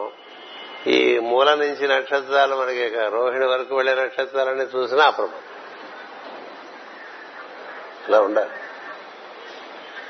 ఇలా తిథివార నక్షత్రాలు అదేదో మతం అనుకోకండి, అది శాస్త్రం. అద్భుతమైనటువంటి విజ్ఞాన శాస్త్రం అంతా మనకి మతంగా ఇచ్చారు. మతంగా మనం అనుకుంటున్నాం, అది మతం అని వాళ్ళు ఎప్పుడు చెప్పలే. ఇది జీవన విధానం. మీరు తిథి తెలుసుకుంటే దాని ప్రయోజనాలు, దాని ఎట్లా సూర్యచంద్రుల మధ్య ఉండేటువంటి అనుబంధం నీలో కూడా, నీకు నీ మనసుకు ఏర్పడుతుంది అనుబంధం. అందుచేత వారము, ఆ వారం అంటే ఆ గ్రహ ప్రభావం ఉంటుంది. శుక్రవారం అంటే శుక్రుడి ప్రభావం ఉంటుంది, శనివారం అంటే శని ప్రభావం ఉంటుంది, ఆదివారం అంటే సూర్యుడి ప్రభావం ఉంటుంది. అది కూడా రోజంతా ఉంటుంది అనుకోకూడదు. అది ఊరికే ముందలా చెప్తారు స్థూలంగా. వాళ్ళు శుక్రవారం అనుకోండి, ఇవాళ ఉదయం సూర్యోదయం దగ్గర నుంచి మిట్ట మధ్యాహ్నం వరకు శుక్రుడి ప్రభావం ఉంటుంది, మధ్యాహ్నం నుంచి సూర్యుడి ప్రభావం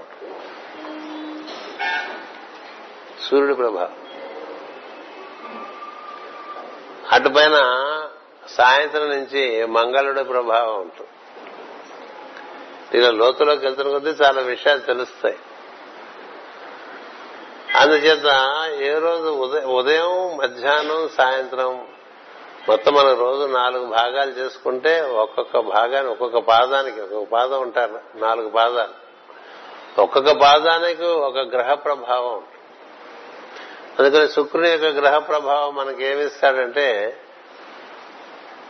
అంతర్లోక ప్రవేశం అనుభూతి ఇస్తాడు. ఇస్తే తర్వాత సూర్యుడు వస్తాడు మిట్ట మధ్యాహ్నం పన్నెండు గంటలకి. అప్పుడు నీకు ఆత్మదర్శనం అయ్యేటువంటి ఒక అవకాశం అప్పుడు కల్పిస్తాడు సూర్యుడు. ఇలా ఉంటుంది. ఆ తర్వాత కుజుడు అంటే ఆత్మదర్శనం అయిన తర్వాత నువ్వు తిరిగి వచ్చేప్పుడు మహాశక్తివంతుడుగా తిరిగి వస్తావు. ఆత్మదర్శనం చేసుకున్నటువంటి మానవులందరూ కూడా మహాత్ములై లోకానికి చాలా సేవ చేసినటువంటి వాళ్ళు వాళ్ళు అదంతా ఆ శక్తి ఆ విధంగా నిర్మించి పనిచేస్తుంది. ఇలా మనకి రకరకాలుగా మనకి జ్యోతిషం చెప్తుంది. జ్యోతిషం వరకు నేను వెళ్ళటలే. తిథి వార నక్షత్రములు బాగా చూసుకోవడం పెట్టుకున్నాం అనుకోండి. అసలు ఇవన్నీ మనం అలా చూసుకుందాం చేసుకుందాం అని రావాలంటే ఇలా గణపతిని ప్రార్థన చేస్తే ముందు కుదిరిస్తా. పదహారు నామాలతో పూజ చేస్తే చాలు. షోడశైతాని నామాని ఎప్పటే శృణుయాదపి విద్యారంభే వివాహేశ. సంగ్రామాలు లేవనుకోండి మనకి. మన స్వభావంతో సంగ్రామమే మనకు ఎంతసేపు. సర్వకార్యేషు సర్వదానం అని చెప్పి అన్నిట్లో కూడా సిద్ధినిస్తాడు, బుద్ధినిస్తాడు, కుదురునిస్తాడు. అందుకని ఈ మాసంలో ఆయన పెట్టుకున్నారు. ఎందుకని దీన్ని భద్రపద మాసం అన్నారు. ఇప్పుడు తిథి వార నక్షత్రం ఏదో చూడాల్సి మాసమేగా. భద్రపద మాసాన్ని భాద్రపద మాసం. ఎందుకని భద్రపద మాసం అన్నారంటే పూర్వభాద్ర ఉత్తరాభాద్ర నక్షత్రం యొక్క ప్రభావం ఈ మాసం మీద చాలా ఎక్కువ ఉంటుంది. ఎప్పుడు కూడా ఒక ఒక మాసం నడుస్తుంటే దానికి ప్రతిముఖంగా ఉండే మాసం యొక్క ప్రభావం మన మీద ఎక్కువ పడుతుంది. ఇప్పుడు నేను మిమ్మల్ని చూస్తూ మీరు నన్ను చూస్తూ ఇట్లా మనం మాట్లాడుకోవడంలో ఉద్దేశం ఏంటంటే మీ ప్రభావం నా మీద ఉంటుంది, నా ప్రభావం మీ మీద ఉంటుంది. అది ప్రతిముఖంగానే ఉంటుంది. ప్రతిముఖంగా కాకుండా అటో చూస్తూ మాట్లాడుతున్నాను అనుకోండి, నా నా ప్రభావం మీ మీదే ఉండదు. మీరు అటేటో చూస్తున్నారనుకోండి, మీ ప్రభావం నా మీద ఉండదు. ఇది పరస్పరం. ఇంచేత మీ బట్టే వస్తుంది ప్రవచనం. నేనేది ముందుగా ఇలా మాట్లాడదాం అలా మాట్లాడదాం అని అనడం అనుకో. అప్పుడు అక్కడ ఉండేటువంటి ఆస్తిక జనుల యొక్క ఆసక్తిని మనందరికీ సామూహికంగా ఉండే ప్రజ్ఞ ఒకటి గుర్తించి అదే మాట్లాడిస్తూ ఉంటుంది. అందుచేత మనం ఏదో ముందు ప్రిపేర్ అయి చెప్పే విషయాలు కాదు. అంచేత ఈ భద్రపద మాసంలో మనకి ప్రతిముఖం ప్రతిపన్ముఖ్యరాకాంత అని అంటూ ఉంటాం, ప్రత్యన్ముఖి అంటూ ఉంటాం. ప్రత్యన్ముఖి అమ్మవారి పేరులో ఒకటి. ఎదురుగుండా ఉంటుంది అమ్మవారు. అయ్యవారికి ఎదురు బదురుగా కూర్చుంటారు ఇద్దరు, పెళ్లి కొడుకు పెళ్లి కూతురులాగా. ఎందుకనంటే ఆయన నుంచి ఆవిడ అన్ని అలా అందుకుంటూ ఉంటుంది.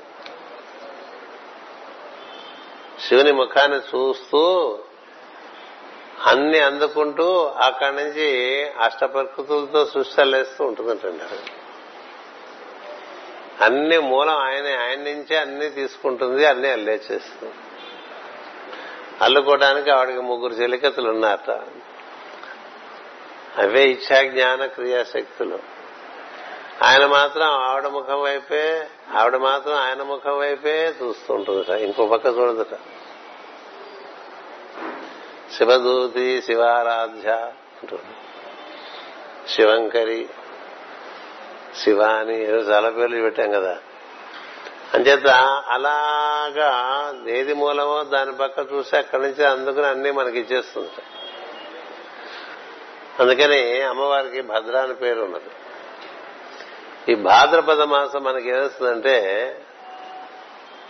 చక్కని విధానం, జీవన విధానం ఇచ్చి మనకు కావాల్సినటువంటి రక్షణ, పోషణ ఇవన్నీ ఏర్పాటు చేస్తుంది.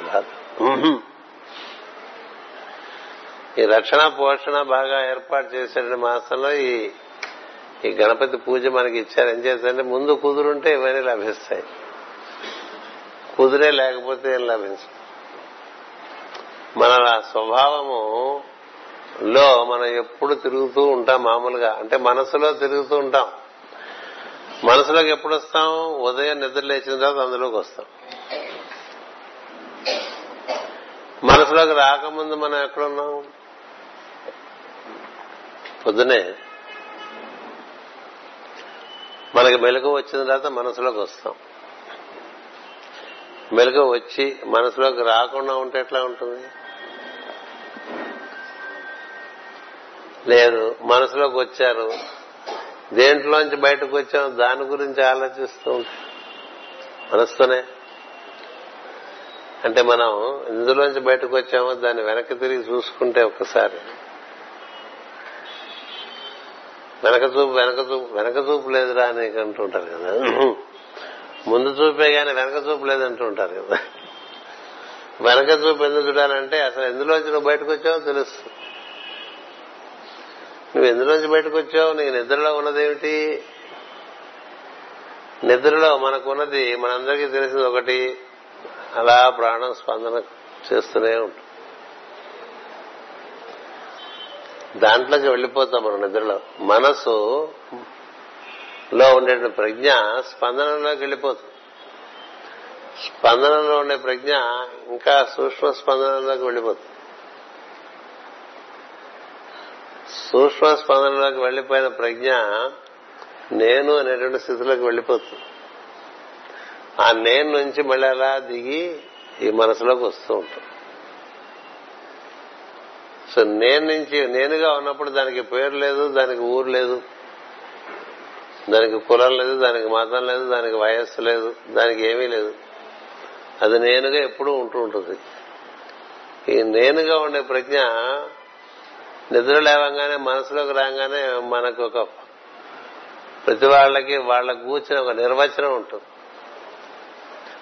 ఆ నిర్వచనంలోకి వచ్చేస్తారు. ఇప్పుడు చూడండి, ఆఫీస్కి వెళ్లే అందరూ వరకు అందరూ ఒకే బస్సులో వెళ్ళిపోయినా ఒక కంపెనీలో అందరూ ఒకే బస్సులో వెళ్ళిపోతారు. కంపెనీలో ప్రవేశించిన వాడు జనరల్ మేనేజర్ జనరల్ మేనేజర్ కుర్చీలో కూర్చుంటాడు, మేనేజర్ మేనేజర్ కుర్చీలో కూర్చుంటాడు, అసిస్టెంట్లు అసిస్టెంట్ కుర్చీలో కూర్చుంటారు, మెసెంజర్ బాయ్స్ మెసెంజర్ బాయ్స్ కుర్చీలో కూర్చుంటారు. ఎవరెవరు కుర్చీలోకి వాళ్ళు వెళ్ళిపోతారు. మళ్లీ సాయంత్రం అయ్యేసరికి అందరూ మళ్లీ బస్సులోకి వచ్చేస్తారు. బస్సులో ఒకడు జనరల్ మేనేజర్ అని కానీ వాడు మేనేజర్ అని కానీ ఉండదు, అందరూ ప్రయాణికులే. మనం ప్రపంచంలోకి దిగి వచ్చినప్పుడు మనందరికీ కొన్ని కొన్ని పాత్ర పోషణలు ఉంటాయి, రోల్స్ ఉంటాయి. అవి నిర్వర్తిస్తూ ఉంటాం. నిర్వర్తిస్తున్నది మాత్రం అదేనా మనం? కాదు కదా. అంటే ఈ స్వభావంలోకి మనం దిగొచ్చినప్పుడు స్వభావమే మనం అనుకోవటం అనేటువంటిది వలన మనం రకరకాల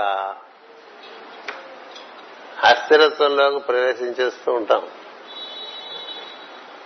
అందువల్ల మనకి ఏం చెప్తుందంటే జ్ఞానం గాని యోగం గాని, అబ్బాయి నువ్వు ముగ్గురు నీలో ముగ్గురు ఉన్నారు, ముందు నువ్వు నీ స్వభావం కాదని తెలియాలి. మొట్టమొదటిగా తెలియాల్సిందంటే నేను నా స్వభావం కాదు. నా స్వభావం అనేటువంటిది కాలం బట్టి దేశం బట్టి నిర్వర్తిస్తాను కానీ అది నేను కాదు. ఇప్పుడు ఇలా మీ దగ్గరికి వచ్చి మాట్లాడుతున్నప్పుడు నేను చెప్పేవాడిని, మీరు వినేవాడు అయ్యారు కదా. ఇది దిగితే అందరం ఒకటే కదా. వినేవాడు వాడు ఉంటే చెప్పేవాడు వాడు ఉంటాడు, వినేవాడు లేకుండా చెప్పేవాడు అంటే వాడు ఉండడు కదా. స్టూడెంట్ ఉంటే టీచర్ ఉంటాడు, అంతేగాని teacher is not always teacher teacher is not always teacher అలాగే మన గురించి మనం అనుకునేవన్నీ కూడా అవన్నీ రిలేటివ్ తప్ప దే ఆర్ నాట్ రియల్. రిలేటివే. మనమంతా ఏమిటి అంటే ఒకే బస్సులో వెళ్తున్న ప్రయాణికులం అండి ఒకే బస్సులో వెళ్తున్న ప్రయాణికులం కొంత కొంతమంది కొన్ని కొన్ని పనులు అప్పచెప్పారు, వారు వారు ఆ పనులు చేస్తూ ఉంటారు. కానీ మనమంతా ఒకటే అని తెలియాలంటే ఇందాక నేను చెప్పినట్లుగా మన మనసుని ఈ స్పందనం మీద మనం పెట్టడం నేర్చుకోవాలి. నేర్చుకుంటే మనకి ఈ బయట విషయాలన్నీ కూడా సత్యం అనిపించవు, అవి తాత్కాలిక సత్యాలు అనిపిస్తాయి, తాత్కాలిక సత్యాలుగా ఉంటాయి. తాత్కాలిక సత్యాలే నిజమనుకోవడం వల్లే మనం ఎక్కువ ఇబ్బంది పడుతుంటాం. తాత్కాలిక సత్యాన్ని ఏమన్నారంటే పెద్దవాళ్ళు ఇది ఒక కళ లాంటిది అన్నారు. ఇప్పుడు మీరందరూ నన్ను వినంత మాత్రాన ఎప్పుడు నన్ను వినాలని నేను అనుకున్నాను అనుకోండి, అలా వెలుపడుతుంది. ఇప్పుడు ఈ కాలం బట్టి, ఈ దేశం బట్టి, ఇప్పుడున్నటువంటి నిర్ణయం బట్టి నేను ఈ విధంగా కొన్ని విషయాలు తెలియపరుస్తున్నాను, మీరు వింటున్నారు. ఇది ఇంతవరకే. మళ్లీ ఇలా జరిగిందనుకోండి, మళ్లీ అది అంతవరకే. అంచేతనే ఎవరు ఎవరికి శాశ్వతంగా శిష్యుడు, ఎవరికి ఎవరు శాశ్వతంగా గురువు అనుకో తెలిసిన వాళ్ళు. తెలియక ఏవో అటువంటి కొన్ని కొన్ని ఫిక్స్డ్ రిలేషన్స్ పెట్టుకుంటారు. అలా ఏమి ఉండవు సృష్టిలో. నిజంగా తెలిసిన వాడు ఎవడు కూడా నాకు వీడు శిష్యుడు అని అనుకోడు. నిజంగా తెలిసినవాడు ఎవడు కూడా నాకు వీడు శిష్యుడు అనుకోడు. ప్రస్తుతానికి హీఈస్ ప్లేయింగ్ దట్ రోల్. ప్రస్తుతానికి అందుకని ఇప్పుడు వశిష్ఠుడికి ఎంతో మంది శిష్యులు ఉండొచ్చు, అగస్త్యుడికి ఎంతో మంది శిష్యులు. వాళ్ళందరూ నా శిష్యులను వాళ్ళు భావించరు, అది జ్ఞానం. అంచేతంటే వాడు నా అంతటి వాడే. అంచేత శాశ్వతమైనటువంటి సంబంధం జీవుల మధ్య ఉన్నది ఒకటే, సోదరత్వమే.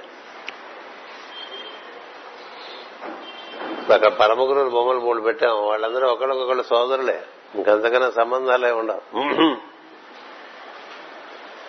ఎందుచేతంటే అందరూ ఒకే తండ్రి నుంచి దిగొచ్చిన వాళ్ళం, అందరం ఒకే తండ్రి నుంచి దిగొచ్చిన వాళ్ళం. ఒక కార్యక్రమం చేస్తున్నప్పుడు మనకొక హైరార్కీ ఉండొచ్చు. ఆ కార్యక్రమం అయిపోతే బస్సు ఎక్కేసిన తర్వాత మళ్ళీ అక్కడ వాడు అదే సీటు, వీడు అదే సీటు, ఆ సీట్లను కూర్చుంటారుగా బస్సుల్లో. గమనించండి, ఎందుకంటే లోకల్లో మనం ఏర్పాటు చేస్తున్నటువంటి relations they are limited to the work that we do, అంతే. ఇప్పుడు మేమంతా కలిసి ప్రయాణం చేశాం విశాఖపట్నం నుంచి. అందరం అందరికీ ఒకే రకమైన సీట్లు, అందరం ఒక చోటే కూర్చున్నాం. అప్పుడేమిటి మా మధ్య అనుబంధం? ప్రయాణికులు, అంతే. తోటి ప్రయాణికులుగా అనుబంధం కదా. అలా ఎప్పటికప్పుడు అనుబంధం మారిపోతూ ఉంటుంది. జన్మ జన్మలకి మరీ మారిపోతుంటుంది. ఈ జన్మలో భార్య, పై జన్మలో భార్య ఒక్కర్లేదు. ఈ జన్మలో భర్త, పై జన్మలో భర్త ఒక్కర్లేదు. అన్నదమ్ములు అవచ్చు, అక్కచెల్లెళ్ళు అవచ్చు. అంచేది మన ఈ స్వభావం, ఐడెంటిటీ తీసేస్తే మనలో చాలా సొల్యూషన్స్ వచ్చేస్తాయి. మనకి మన గూర్చి మనం ఏర్పరచుకున్నటువంటి నిర్వచనం సత్యం కాదని చెప్తూ ఉంటారు. మన గూర్చి మనం ఏర్పరచుకున్న నిర్వచనము అది తాత్కాలిక సత్యమే తప్ప శాశ్వతమైన సత్యం కాదు. అందరము సూర్యులమే అయినప్పుడు, ఇందాక మీకు చెప్పాను, మీరు లోపలికి దర్శనం చేస్తూ ఉంటే మీ లోపల మీకే మీకు సూర్యుడిగా మీరు దర్శనమిస్తారు, అంటే వెలుగు బింబంగా దర్శనమిస్తారు. అలా అందరం వెలుగు బింబాలైనప్పుడు మిగతా బంధాలు ఎక్కడి నుంచి వచ్చినాయి? మనసులోకి వస్తే వస్తాయి. ఇక్కడ మనసు దాటితే ఒక అవగాహన వస్తుంది, మనసులో ఉంటే ఒక అవగాహన ఉంటుంది. ఈ చేసే కార్యక్రమాలు, ఈ సద్గురువులందరూ చేసే కార్యక్రమాలను కూడా మనసు దాటి కూడా చూడండి అని చెప్తారు. ఎప్పటికీ దాటేమని చెప్పరు, మనసులోకి దిగాలి, మనసు దాటేయాలి. ఒక భార్యాభర్తలు ఉన్నారండి, వాళ్ళిద్దరూ ఒకే ఆఫీసులో పనిచేస్తున్నారండి. ఆవిడ ఆఫీసులో, ఆయన సూపరింటెండెంట్ అనుకోండి, పోనీ ఫర్ ఎ చేంజ్. ఇట్టించడం భార్య ఆఫీసర్ అండి, భర్త అదే ఆఫీసులో నెక్స్ట్ పోస్ట్కి ఉందనుకోండి. ఆఫీసులో ప్రవేశించినటువంటి భర్త భార్యతో తన భార్యగా ప్రవర్తించగలడా?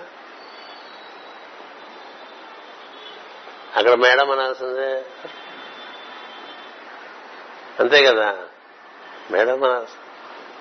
ఎస్ మేడం అంటాం, పనిచేయడం. ఇంటికి వచ్చాక వేరే సంగతి కదా. అలాగే ఆఫీసులో భర్త ఆఫీసర్ గా ఉన్నాడు, భార్య సూపరింటెండెంట్ గా ఉందనుకోండి, అక్కడ సంబంధం భార్య సంబంధం కాదు కదా, సూపరింటెండెంట్ వర్సెస్ ఆఫీసర్. అలాగే ప్రపంచంలో మనం దిగినప్పుడు కొన్ని కొన్ని మనకి పాత్రధారణ ఉంటుంది. పాత్రధారణ ఆ పని వరకే ఆ పని వరకే అలా మనకి ఉదాహరణకి చెప్తున్నాను. ఇప్పుడు మనకి నరసింహప్ప గారు ఉన్నారు ఈ ఊళ్ళో, అనంతపురికి చాలా బయట దేశాల్లో బయట రాష్ట్రాల్లో బాగా పేరు తెచ్చినటువంటి వారు ఆయన. అనంతపురం వారు తెలియపోవచ్చు. నరసింహప్ప గారు భారతదేశంలో ఆదాయ పన్ను శాఖలో చేసినటువంటి వినూత్నమైనటువంటి సంస్కరణలు చాలా ఉన్నాయి. ఆయన చాలా చాలా అవార్డ్స్ కూడా ఇచ్చారు. ఆయన ట్యాక్స్ కమిషనర్ గా పనిచేసినప్పుడు ఆయన ఇట్లా మన సభలోకి వచ్చానుకోండి, ఇప్పుడు ఆయన జిజ్ఞాసులు, ఆయన కమిషనర్ గా ఆయన రూమ్ లో ఆయన కూర్చున్నారనుకోండి, మనం అక్కడికి వెళ్లి ఇక్కడ కూర్చున్న ఆయనతో మాట్లాడేట్టుగా మాట్లాడటానికి వీలు పడదు. ఆయన అక్కడ కమిషనర్ ఆఫ్ ఇన్కమ్ ట్యాక్స్, మనం ట్యాక్స్ పేయర్స్ కదా. రూల్ మారిపోలే. ఇట్లా రోజు రోజుకి ప్రతి విషయంలోనూ రోజు మారిపోతూ ఉంటాయి. అందుకని శాశ్వతమైనటువంటి అనుబంధం మన మధ్య ఉన్నటువంటిది అందరము సూర్యపుత్రులమే అనేటువంటి సత్యం. కాకపోతే ప్రపంచంలో ఒక్కొక్కరు ఒక్కొక్క పాత్ర ధరించి ఉంటారు. మన పాత్ర ధారణమే మనం అనుకోకూడదు. అదొక్కటి తెలుసుకుంటే చాలా జ్ఞానం. మనం ఏ పాత్ర ధరిస్తున్నామో అదే మనం అనుకోకూడదు. నేను అది కూడా చెప్తూ ఉంటా. ఎప్పుడూ రామాయణంలో హనుమంతుడు పాత్ర వేసినవాడు కానున్నాడు అనుకుంటున్నాను. అందరూ ఆయన హనుమంతుడు హనుమంతుడు అంటూ ఉంటే ఆయన హనుమంతుడు అయిపోతాడా? ఆయన నేను హనుమంతుడు అనుకుని నాటక రంగంలోంచి తోక పెట్టుకుని బయటకు వెళ్ళాడు అనుకోండి, ఎట్లా ఉంటుంది? అది అంతా అసందర్భంగా ఉంటుంది. నేను హనుమంతుని కదా అంటే ఎవరైనా ఒప్పుకుంటారా? నువ్వు ఈ రంగంలో ఉన్నప్పుడు నువ్వు హనుమంతుడిగా అద్భుతంగా నటించి అందరి మనసులో రక్తి కంటించగలవు. సాక్షాత్తు హనుమంతుడే అన్నట్టుగా నువ్వు నటించగలవు. కానీ రంగం దిగి బయటకు వెళ్ళిన తర్వాత నువ్వు నేను హనుమంతుడు కదా అంటే ఏడిసేవలే అంటారు కదా.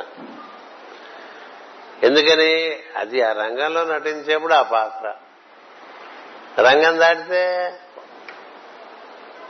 అలా ఎప్పుడు రాముడు వేసేవాని ఉంటాడు.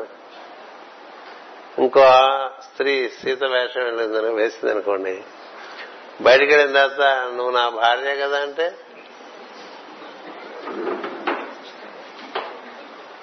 అంటే ఏమవుతుంది?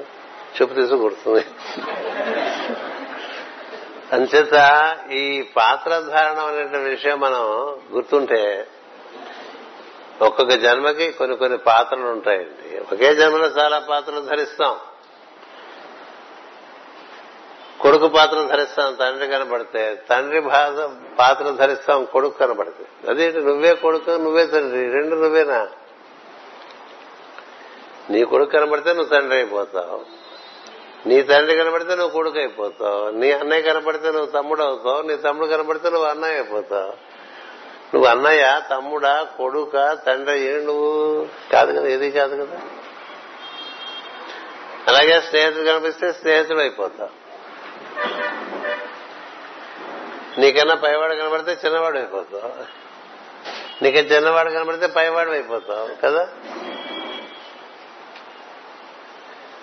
నీ శిష్యుడు నీ దగ్గరికి వస్తే నువ్వు ఇలా ఉంటావు, నీ గురువు గారి దగ్గరికి వస్తే ఇలా అయిపోతావు కదా. ఏంటిదంతా?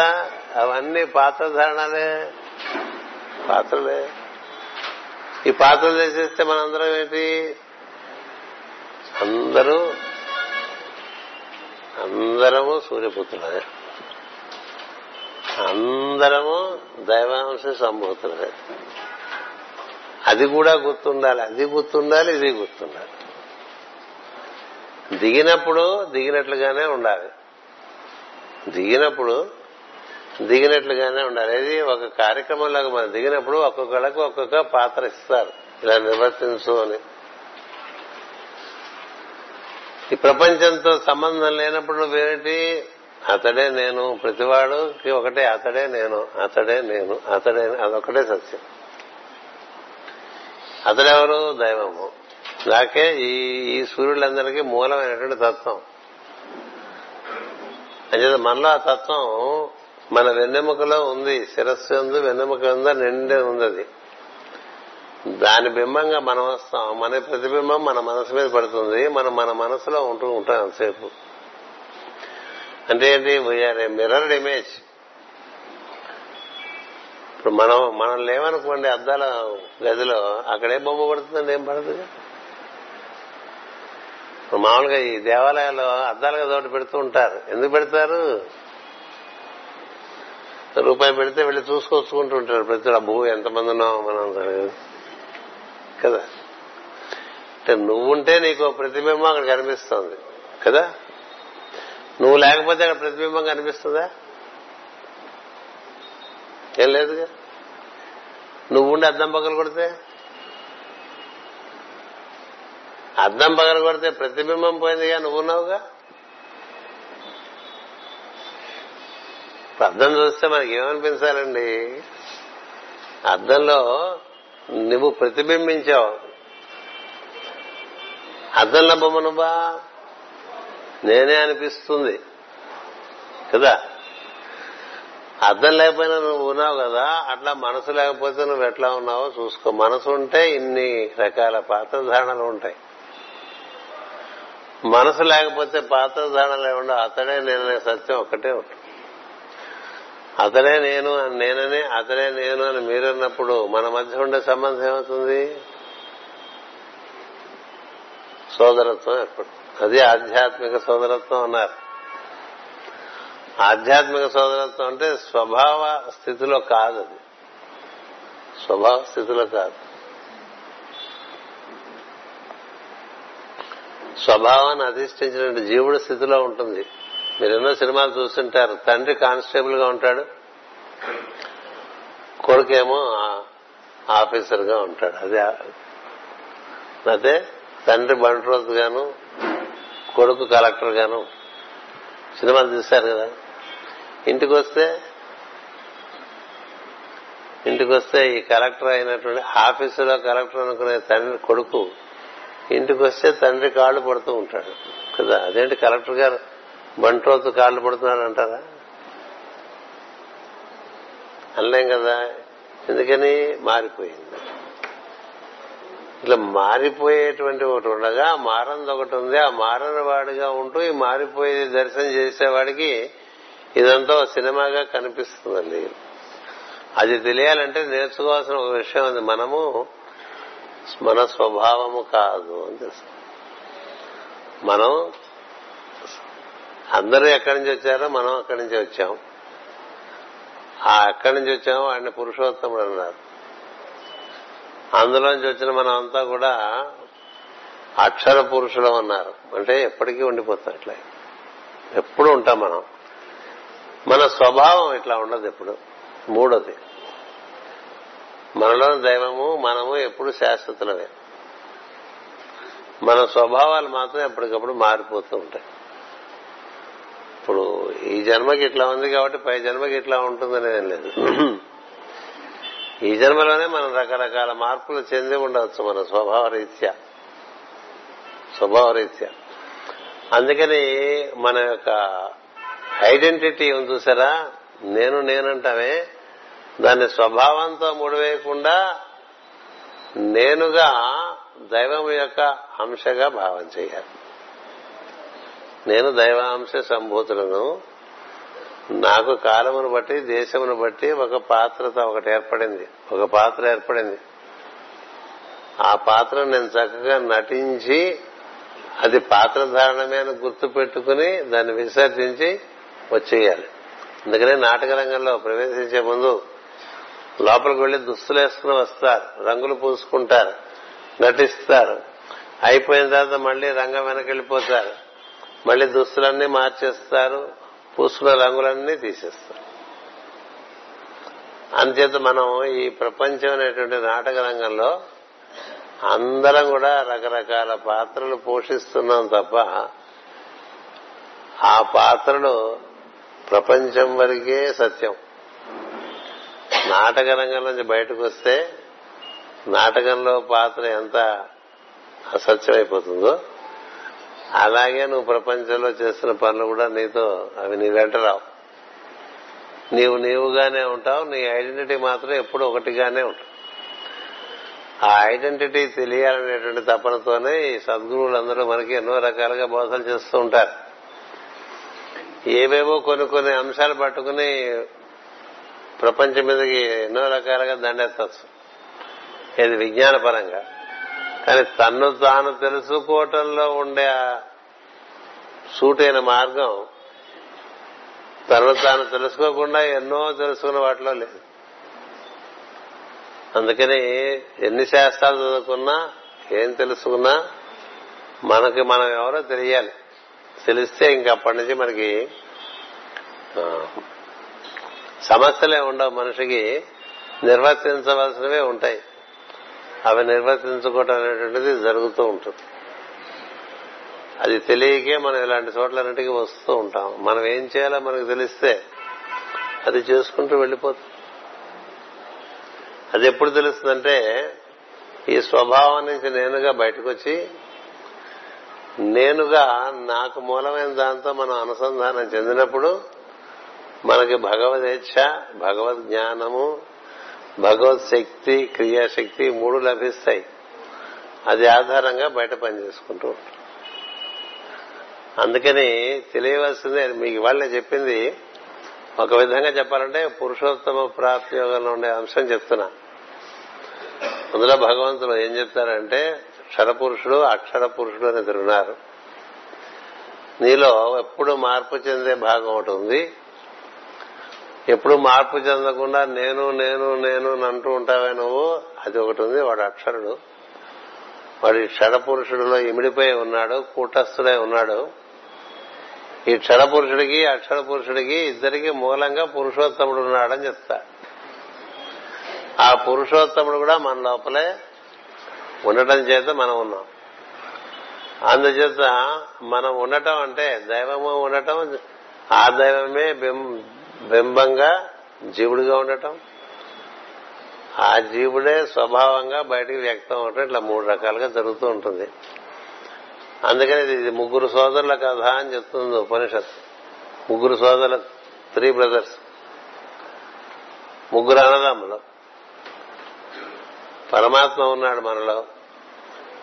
ఎక్కడ ఉన్నాడంటే మన శిరస్సు నుంచి మూలాధారం వరకు ఏర్పడిన ప్రజ్ఞా కేంద్రములంతా వ్యాప్తి చెంది ఉన్నాడు. అతను ఉండటం చేత అతని ప్రతిబింబంగా మనం ఉన్నాం, స్పందనాత్మక జీవులుగా. ఈ స్పందనాత్మక జీవుడు చుట్టూ ఇదంతా అల్లుకుని ఉన్నది, శరీరం అంతా అల్లుకుని ఉన్నది. ఇందులో మన మధ్యస్థులం, మనకి స్వభావం ఏర్పడుతుంది. మనం మూలతత్వంలోంచి దిగి వచ్చిన వాళ్ళం. సో మూలతత్వం మనలో ఉండే దాంతో మనం అనుసంధానం చెందితే మన స్వభావం కూడా మన మాట వింటూ ఉంటుంది. మూలతత్వంతో మనం అనుసంధానం చెందకపోతే మన స్వభావం మన మాట వినదు.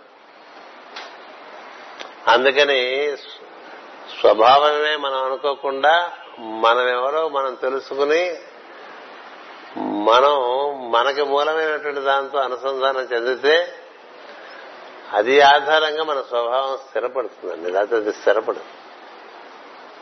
అది ఎప్పుడు ఏదో రకంగా మనసులో ఉండి అనేక అనేటువంటి అస్థిర స్థితుల్లోకి మనం పట్టుకెళ్ళిపోతూ ఉంటుంది.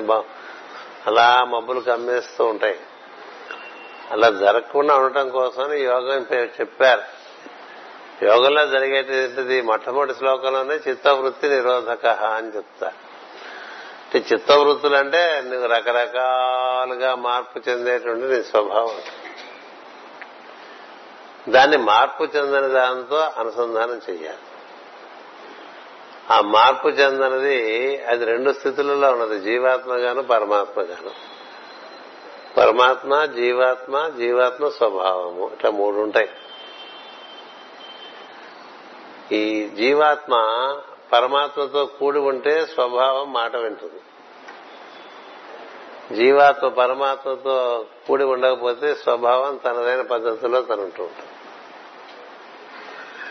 అదే మనకి కథలుగా చెప్తూ ఉంటారు. ఇప్పుడు భరతుడు ఉన్నాడు. అతడు ఎప్పుడు తన యందు ఉండేటువంటి పరమాత్మతో అనుసంధానం చెంది ఉంటాడు భరతుడు. భరతుడు తన యందు ఉండేటువంటి పరమాత్మతో ఎప్పుడు అనుసంధానం చెంది ఉంటాడు. అందుకని ఎప్పుడు ఏ పొరపాట్లు అతనికి జరగవు. స్వభావం దైవీ స్వభావమే ఉంటుంది. ఎందుచేతంటే తాను దైవంతో కూడి ఉండటం చేత. అందుకనే భరతుడు నాలాంటి వాడే అంటాడు రాముడు. నాకు భరతుడికి ఏం తేడా లేదని చెప్తాడు రాముడు. ఎందుకు ఇలా చెప్పాడు రాముడు? తన వలనే. రాముడు ఎప్పుడు పరతత్వంతో అనుసంధానం చెంది ఉంటాడు. చెంది ఉండటం చేత అతని స్వభావము చెదరక ఉంటుంది. భరతుడు కూడా అలాంటి వాడే. అందుకనే నువ్వు రాజ్యంలో ఉన్నా, నువ్వు అయోధ్యలో ఉంటే నేను ఉన్నట్టే కదా అని చెప్తాను. నువ్వు అయోధ్యలో ఉండటం ఉదాహరణ ఎందుకు చెప్తున్నా అంటే మనకు బాగా అర్థమవుతుందని చెప్తున్నా. తత్వం అంతసేపు చెప్పినా ఒక కథ ఆధారంగా చెప్తే బాగా తెలుస్తుందని. భరతుడికి ఎప్పుడు సమస్యలు లేవు. ఎందుకంటే అతడు ఆత్మస్వరూపుడై పరమాత్మతో అనుసంధానం చెంది ఉంటాడు. అందుచేత భరతుడు ఉన్న చోట రాముడు ఉన్నట్లే. కేవలం రాముడిలాగానే ఉంటాడు భరతుడు. అంటే అంత అనురూపం వచ్చేస్తుంది. అందుకనే హనుమంతుడు వెళ్ళి దర్శనం చేస్తే మొట్టమొదటిసారి భరతుడిని చూసినప్పుడు ఇదేంటి రాముడే ఉన్నాడంటే, రాముడే భరతుడిలాగా ఉన్నాడు. ఈయన భరతుడా రాముడా అనిపించిందండి. ఎందుకనిపించిందంటే లక్షణం అలాంటిది. పరమాత్మతో అనుసంధానం చెందినటువంటి స్థితి అది. కాబట్టి స్వభావమునందు హెచ్చు తగ్గులుండవు. లక్ష్మణుడి పరిస్థితి అది కాదు. లక్ష్మణుడి పరిస్థితి తాను పరమాత్మతో అనుసంధానం చెంది నిశ్చలంగా ఉండగలిగినటువంటి పరిస్థితి కాదు. కాబట్టి రాముని వెంట ఉండటం అనేది జరుగుతుంది. రాముడు వెంట లేకపోతే లక్ష్మణుడి వల్ల చాలా ఉపద్రవాలు వచ్చేవి. అంచేత రాముని యొక్క సాంగత్యంలో లక్ష్మణుడు కూడా ఆ స్థితిలో ఉంటాడు. అది కేవలం రామ సాంగత్యం వలన. ఎందుకు చెప్తున్నాను? లక్ష్మణుడికి భరతుడికి ఉండే తేడా, లక్ష్మణుడు రాముడితో ఎప్పుడు కూడి ఉండటం వల్ల సర్వ లక్ష్మణ లక్ష్మణుడు అయిపోయాడు. ఆయన మనకి ఉదాహరణ అయ్యాడు. మనకి అనుసరించదగ్గ ఉదాహరణ. మనం కూడా మనలో ఉండేటువంటి రామునితో అనుసంధానం చెందటము అంటే, రాముడు అంటే పరమాత్మని ఉద్దేశంతో అలా ఎప్పుడూ అనుసంధానం చెంది ఉండటం వల్ల లక్ష్మణుడు, లేకపోతే ఆయన పెద్ద విప్లవకారుడు విప్లవకారుడు ఇలా ముగ్గురు సోదరులు మనకు చెప్తారు. ఎందుచేత మనం దైవంతో కూడి ఉంటే మన స్వభావం మనకి అనుబంధం. దైవంతో కూడి ఉండకపోతే ఏవో రకరకాలుగా ఉంటుంది. అందుకనే మనకు సద్గోష్లోకి వచ్చి ఇట్లా దైవ కార్యక్రమంలో మనం పాల్గొన్నప్పుడు మనలో మన స్వభావంలోనే మనం ఇలా ఉంటే బాగుంటుంది కదా, అలా ఉంటే బాగుంటుంది కదా అనిపిస్తుంది. ఆ అనిపించిన వెంటనే మనం నోట్ చేసుకుని అలా ఉండడానికి ప్రయత్నం చేయాలి. ఎందుకంటే ఇక్కడ దాటి వెళ్ళిపోయాం కానీ ఇంకో రకంగా ఉంటుంది మనసు. ఈ ప్రాంగణం దాటి వెళ్ళకపో వెళ్ళంగానే బయట మన అసలు స్వభావం వెనుకటి గుణం ఎలా మాననట్టు అది వేచి ఉంటుంది. వేచి ఉన్నప్పుడు ఏం జరుగుతుందంటే మళ్ళీ అది దాని బలం వచ్చేస్తుంది. అలా జరగకుండా ఉండటం కోసం ఇలాంటి సత్సంగాలు పెట్టుకుంటూ ఉంటారు. కేవలం సత్సంగం వల్ల, సత్సంగంలో సత్యమును కూర్చేటువంటి సంగము జరగాలి. సత్సంగం అని పేరు పెట్టుకుని సత్యమును గురించి ఏం చెప్పుకోవట్లేదు అనుకోండి. సత్యం అంటే ఏది మూలంగా మనం ఉన్నామో అది సత్యం. ఏది మూలంగా మనం ఉన్నామో అది సత్యం. దాంతో మనం అనుసంధానం చెందుతున్న కొద్ది మనలో అంటే మనలో స్పందన ఎలా ఎవరు చేస్తున్నారండి? మనం చేస్తున్నామా? మనం చేయట్లేదుగా. విశ్వాస నిశ్వాసలు మనం చేస్తున్నామా, నడుస్తున్నాయా? విశ్వాస నిశ్వాసం సరిగ్గా జరగకపోతే కంగారు పడతాం తప్ప మనం జరుగుతున్న సేపు దాని గురించి పట్టించుకోంగా. కాస్త బ్రీదింగ్ తేడా పడితే కంగారు పడటం అంటే మనకు వచ్చు. అసలు బ్రీదింగ్ అలా తేడా పడకుండా ఎలా నడుస్తుంది లోపల? దానికి మూలమైంది ఏమిటి? స్పందన. స్పందనానికి మూలమైంది ఏమిటి? అదే నీలో ఉన్నటువంటి మూలం. నీ మూలం నీ మూలంలో నుంచి నీకు స్పందనం జరుగుతుంటే, నీకు మెలకు అక్కడి నుంచి ఆ మూలంలోంచి వస్తూ ఉంటే ప్రతినిత్యం మెలకు వస్తేనే కదండి మన కథ. మెలకు రాకపోతే మన కథ ఏముంది, ఏం లేదు కదా. మెలకు రాకముందు మనం ఎట్లా ఉన్నామో తెలియదు. అవన్నీ తెలియాలంటే ఈ స్వభావానికి ఆధారమైనటువంటి మనము మనకు ఆధారమైన వాటితో మనము అనుసంధానం చెందాలి. మనం ఆధారంగా మన స్వభావం ఉన్నది, మనకి ఆధారంగా దైవం ఉన్నారు. అసలు దైవం అని ఎందుకన్నారంటే వెలుగు అని చెప్పడానికి దైవము అన్నారు. దివి అంటే వెలుగు లోకం అండి, దైవము అంటే వెలుగుతో ఉన్నటువంటి ప్రజ్ఞానం. అందులోపలి మన లోపలి దైవంతో మనం అనుసంధానం చెందుతూ ఉంటే మన స్వభావం చక్కగా మార్పు చెంది అది నలుగురికి వినియోగపడేట్లుగా, నలుగురికి ఉపకారం చేసేట్టుగా, నలుగురికి ఆనందం కలిగించేట్టుగా అది మారుతుంది. అట్లా మారితే అది సాధు స్వభావము అంటారు. సాధు వేషం వేసుకున్నంత మాత్రాన సాధువుగా ఉండక్కర్లేదు. వేషం లేకపోయినా నీ ప్రభావ నీ ప్రవర్తన వల్ల ఇతను చాలా సాధు పురుషుడు అనిపించాలి. సాధు అంటే ఎదుటి ఎదుటివారి మేలు కోరేటువంటి వాడు సాధువు, ఎదుటివారి యొక్క ఉన్నతి కోసం పాటుపడేటువంటి వాడు సాధువు. ఎందుకంటే అందరూ బాగుండాలనే భావన. అలాంటి సాధు స్వభావం మనలో ఏర్పడుతున్న కొద్దీ నీకు నీలో ఆనందం పెరుగుతుంది, నీ వల్ల ఎదుటివారికి కూడా ఆనందం కలుగుతుంది. ఉభయ కుశలో పరిది. అలా మనకి ఏర్పడటం కోసం మనం ఈ ప్రయత్నాలన్నీ చేసుకుంటూ ఉంటాం. మనకి భారతదేశంలో వేలాది లేక లక్షలాది మార్గాలు ఉన్నాయి. ఏదో ఒకటి పట్టుకుని మనం బయలుదేరి మన లోపల ఉండేటువంటి దైవాన్ని మనం దర్శించే ప్రయత్నం చేయాలి. బయట ప్రయత్నం చేస్తే దొరకదు అది. లోపల ఉన్న విషయాన్ని పట్టుకుంటే అది లోపల బయట ఎట్లా ఉన్నదో తెలుస్తుంది. ఏ దైవం అయితే మనలో నిండి ఉన్నాడో అతడు మొత్తం అంతా వ్యాప్తి చెంది ఉన్నాడని తెలుస్తుంది క్రమంగా. అది ఎలా తెలుస్తుందంటే పదకొండు పాలైపోయింది, పదకొండున్నరకు ఆపేస్తా. నీ లోపల నీతో సంబంధం లేకుండా నిర్వర్తింపబడుతున్నటువంటి స్పందనలో దాంతో నీ మనసును కనుక అనుసంధానం చేస్తే అది జరుగుతుంది కదా. అందరికీ గుండె కొట్టు కూడా అందరూ తెలుసు. కాసేపు దాని తేడా పడితేనే ఎక్కువ తెలుస్తూ ఉంటుంది కదా. అది ఎందుకు అలా కొట్టుకుంటూ ఉందండి లోపల. దాని అది నిర్వర్తిస్తున్న ప్రజ్ఞ ఏమిటి అనే దాని మీద నీకు మనసు ఉత్సాహం పెరిగితే అప్పుడు నీ మనసు అంతర్ముఖం అవుతుంది. ఈ అంతర్ముఖమై ఆ లోపల ఉండే ప్రజ్ఞ దగ్గరికి నువ్వు నడిచి వెళ్తే అది నిన్ను అట్లా తీసుకెళ్తూ ఉంటుంది లోపల.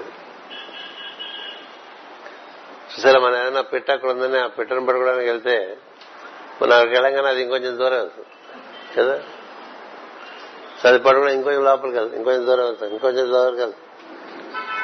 మన కథలు ఉన్నాయి. ఓ లేడీని పట్టుకుందామని ఒక ఆయన వెంటబడి వెంటబడి వెంటబడి వెళ్తే ఆ లేడీ గుహలోకి వెళ్ళిపోతుంది. వెళ్ళిపోతే ఈయన గుహలోకి వెళ్ళిపోతాడు. తిరుపతి దర్శనం జరుగుతుంది, వేరే సంగతి. అట్లా మనకి గుహ ఉంది ఇక్కడ. హృదయానికి ఒక గుహ ఉంది.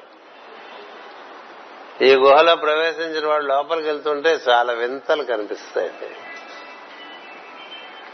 ఈ బయట వింతలు వాటి ముందు ఏమీ కాదు. అందుకని కోసం నీ లోపల నీకు ఇలా స్పందన, నువ్వు నిద్రపోతున్నా నువ్వు లేచున్నా అది ఎప్పుడు నివర్తిస్తోంది. దాన్ని నిర్వర్తించేటువంటి ప్రజ్ఞ లోపల ఒకటి ఉన్నది అనేటువంటిది గుర్తిస్తే ఆ ప్రజ్ఞ ఎవరు, అది ఏమిటి అని తెలుసుకునేటువంటి ఉత్సుకత నీకు ఉంటే, జిజ్ఞాస నీకుంటే నువ్వు అలా లోపలికి వెళ్ళిపోతున్నావు అనుకో.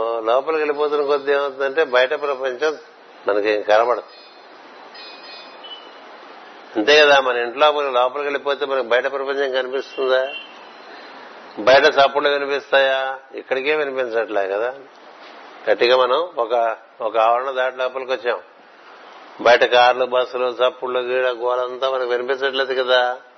అలా నీ లోపలికి వెళ్ళిపోతే, ఇక్కడ లోపలికి వస్తే బయట విషయాలు ఎలా నీకు ఇప్పుడు చెవికి వినపడవో కంటికి కనపడవో, అలా నీ లోపలికి నువ్వు వెళ్ళిపోతే నీకు ఇంతవరకు నువ్వు బయట పోగేసుకుని విన్నవి, బయట పోగేసుకుని కన్నవి అవన్నీ ఇంక కనిపించవు.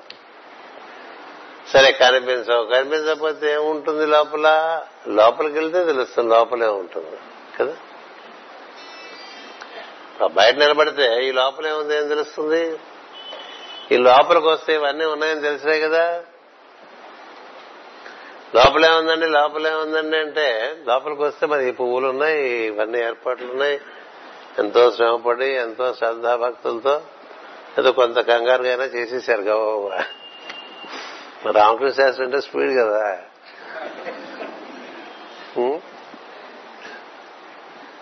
ఎందుకు అతని గురించి ఎందుకు ఏకాదశి పూట ఏదో స్పీడ్ గా చేసేస్తాడు, అన్నీ టౌటో చేసేస్తాడు అని చెప్తా. ఏదైనప్పటికీ లోపలికి వస్తే వేరే కనబడ్డది కదా. అలా నీ లోపలికి నువ్వు వెళ్తే లోపలికి కనిపిస్తాయి.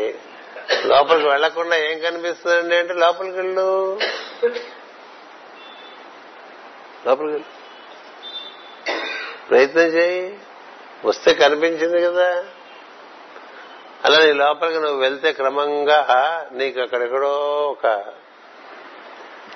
వెలుగు పడుతున్నట్టుగా వెలుగు దారి ఒకటి కనిపిస్తుంది. దాన్ని పట్టుకుని అలా వెళ్తూ ఉంటే క్రమంగా నీకు మూలమైన దాని దగ్గరికి నువ్వు వెళ్తావు. ఈ దారిలో నీకు చాలా చక్కటి అనుభూతులు కలుగుతాయి. వాళ్ళేం పిచ్చివాళ్లే కూర్చోరు, ఈ తపస్సు చేసేవాళ్ళు లోపలికి అంతర్ముఖులై. వాళ్ళకి లోపల ప్రపంచం బయట ప్రపంచం కన్నా చాలా అద్భుతంగా కనిపిస్తూ ఉంటుంది. అలానే నువ్వు దర్శనం చేసుకుని తిరిగి వచ్చావు అనుకో, అప్పుడు నీ కార్యక్రమం అవగాహనతో కూడి చేసుకోవటం ఉంటుంది. ఎందుచేత నీ లోపల నుంచి వాడు చెప్తూ ఉంటాడు నీకు నువ్వేం చేయాలో, ఎలా చేయాలో, ఎంతవరకు చేయాలో అని లోపల నుంచే.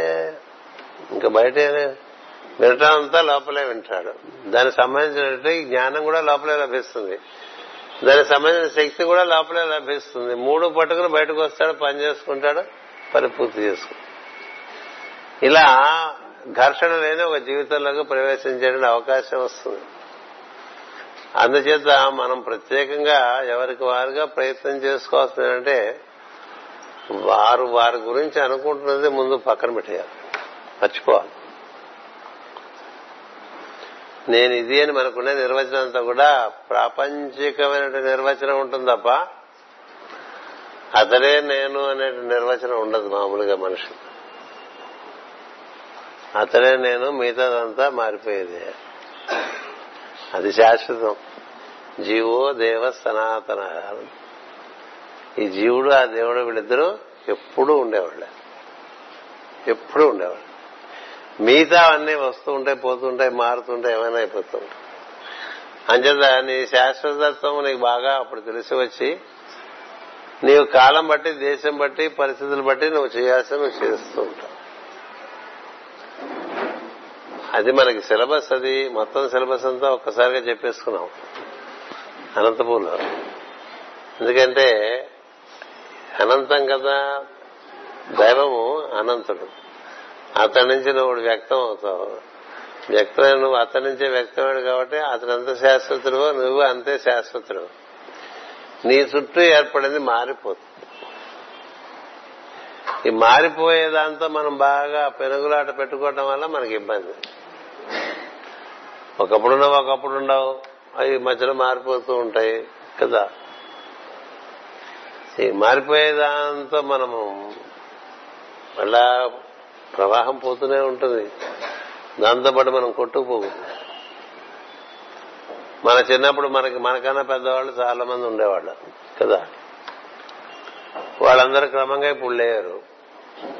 ఇప్పుడు కొత్తగా కొంతమంది మన దగ్గరికి చేరతారు కదా, పిల్లలని మనవలని మనవలని.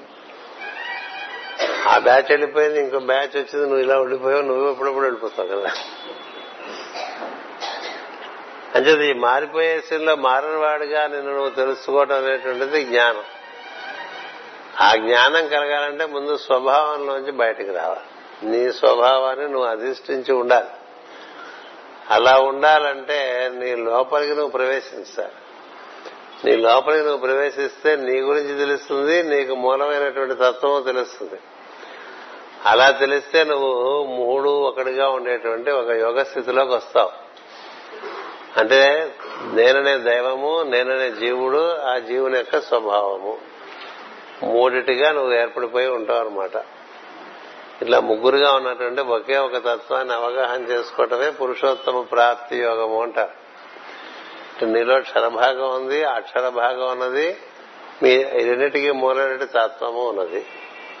ఈ మూడిటి గురించి భావన చేసుకుండాలని మనకి ఉండాలి. నేను నా స్వభావం కాదని తెలిసి ఉండాలి.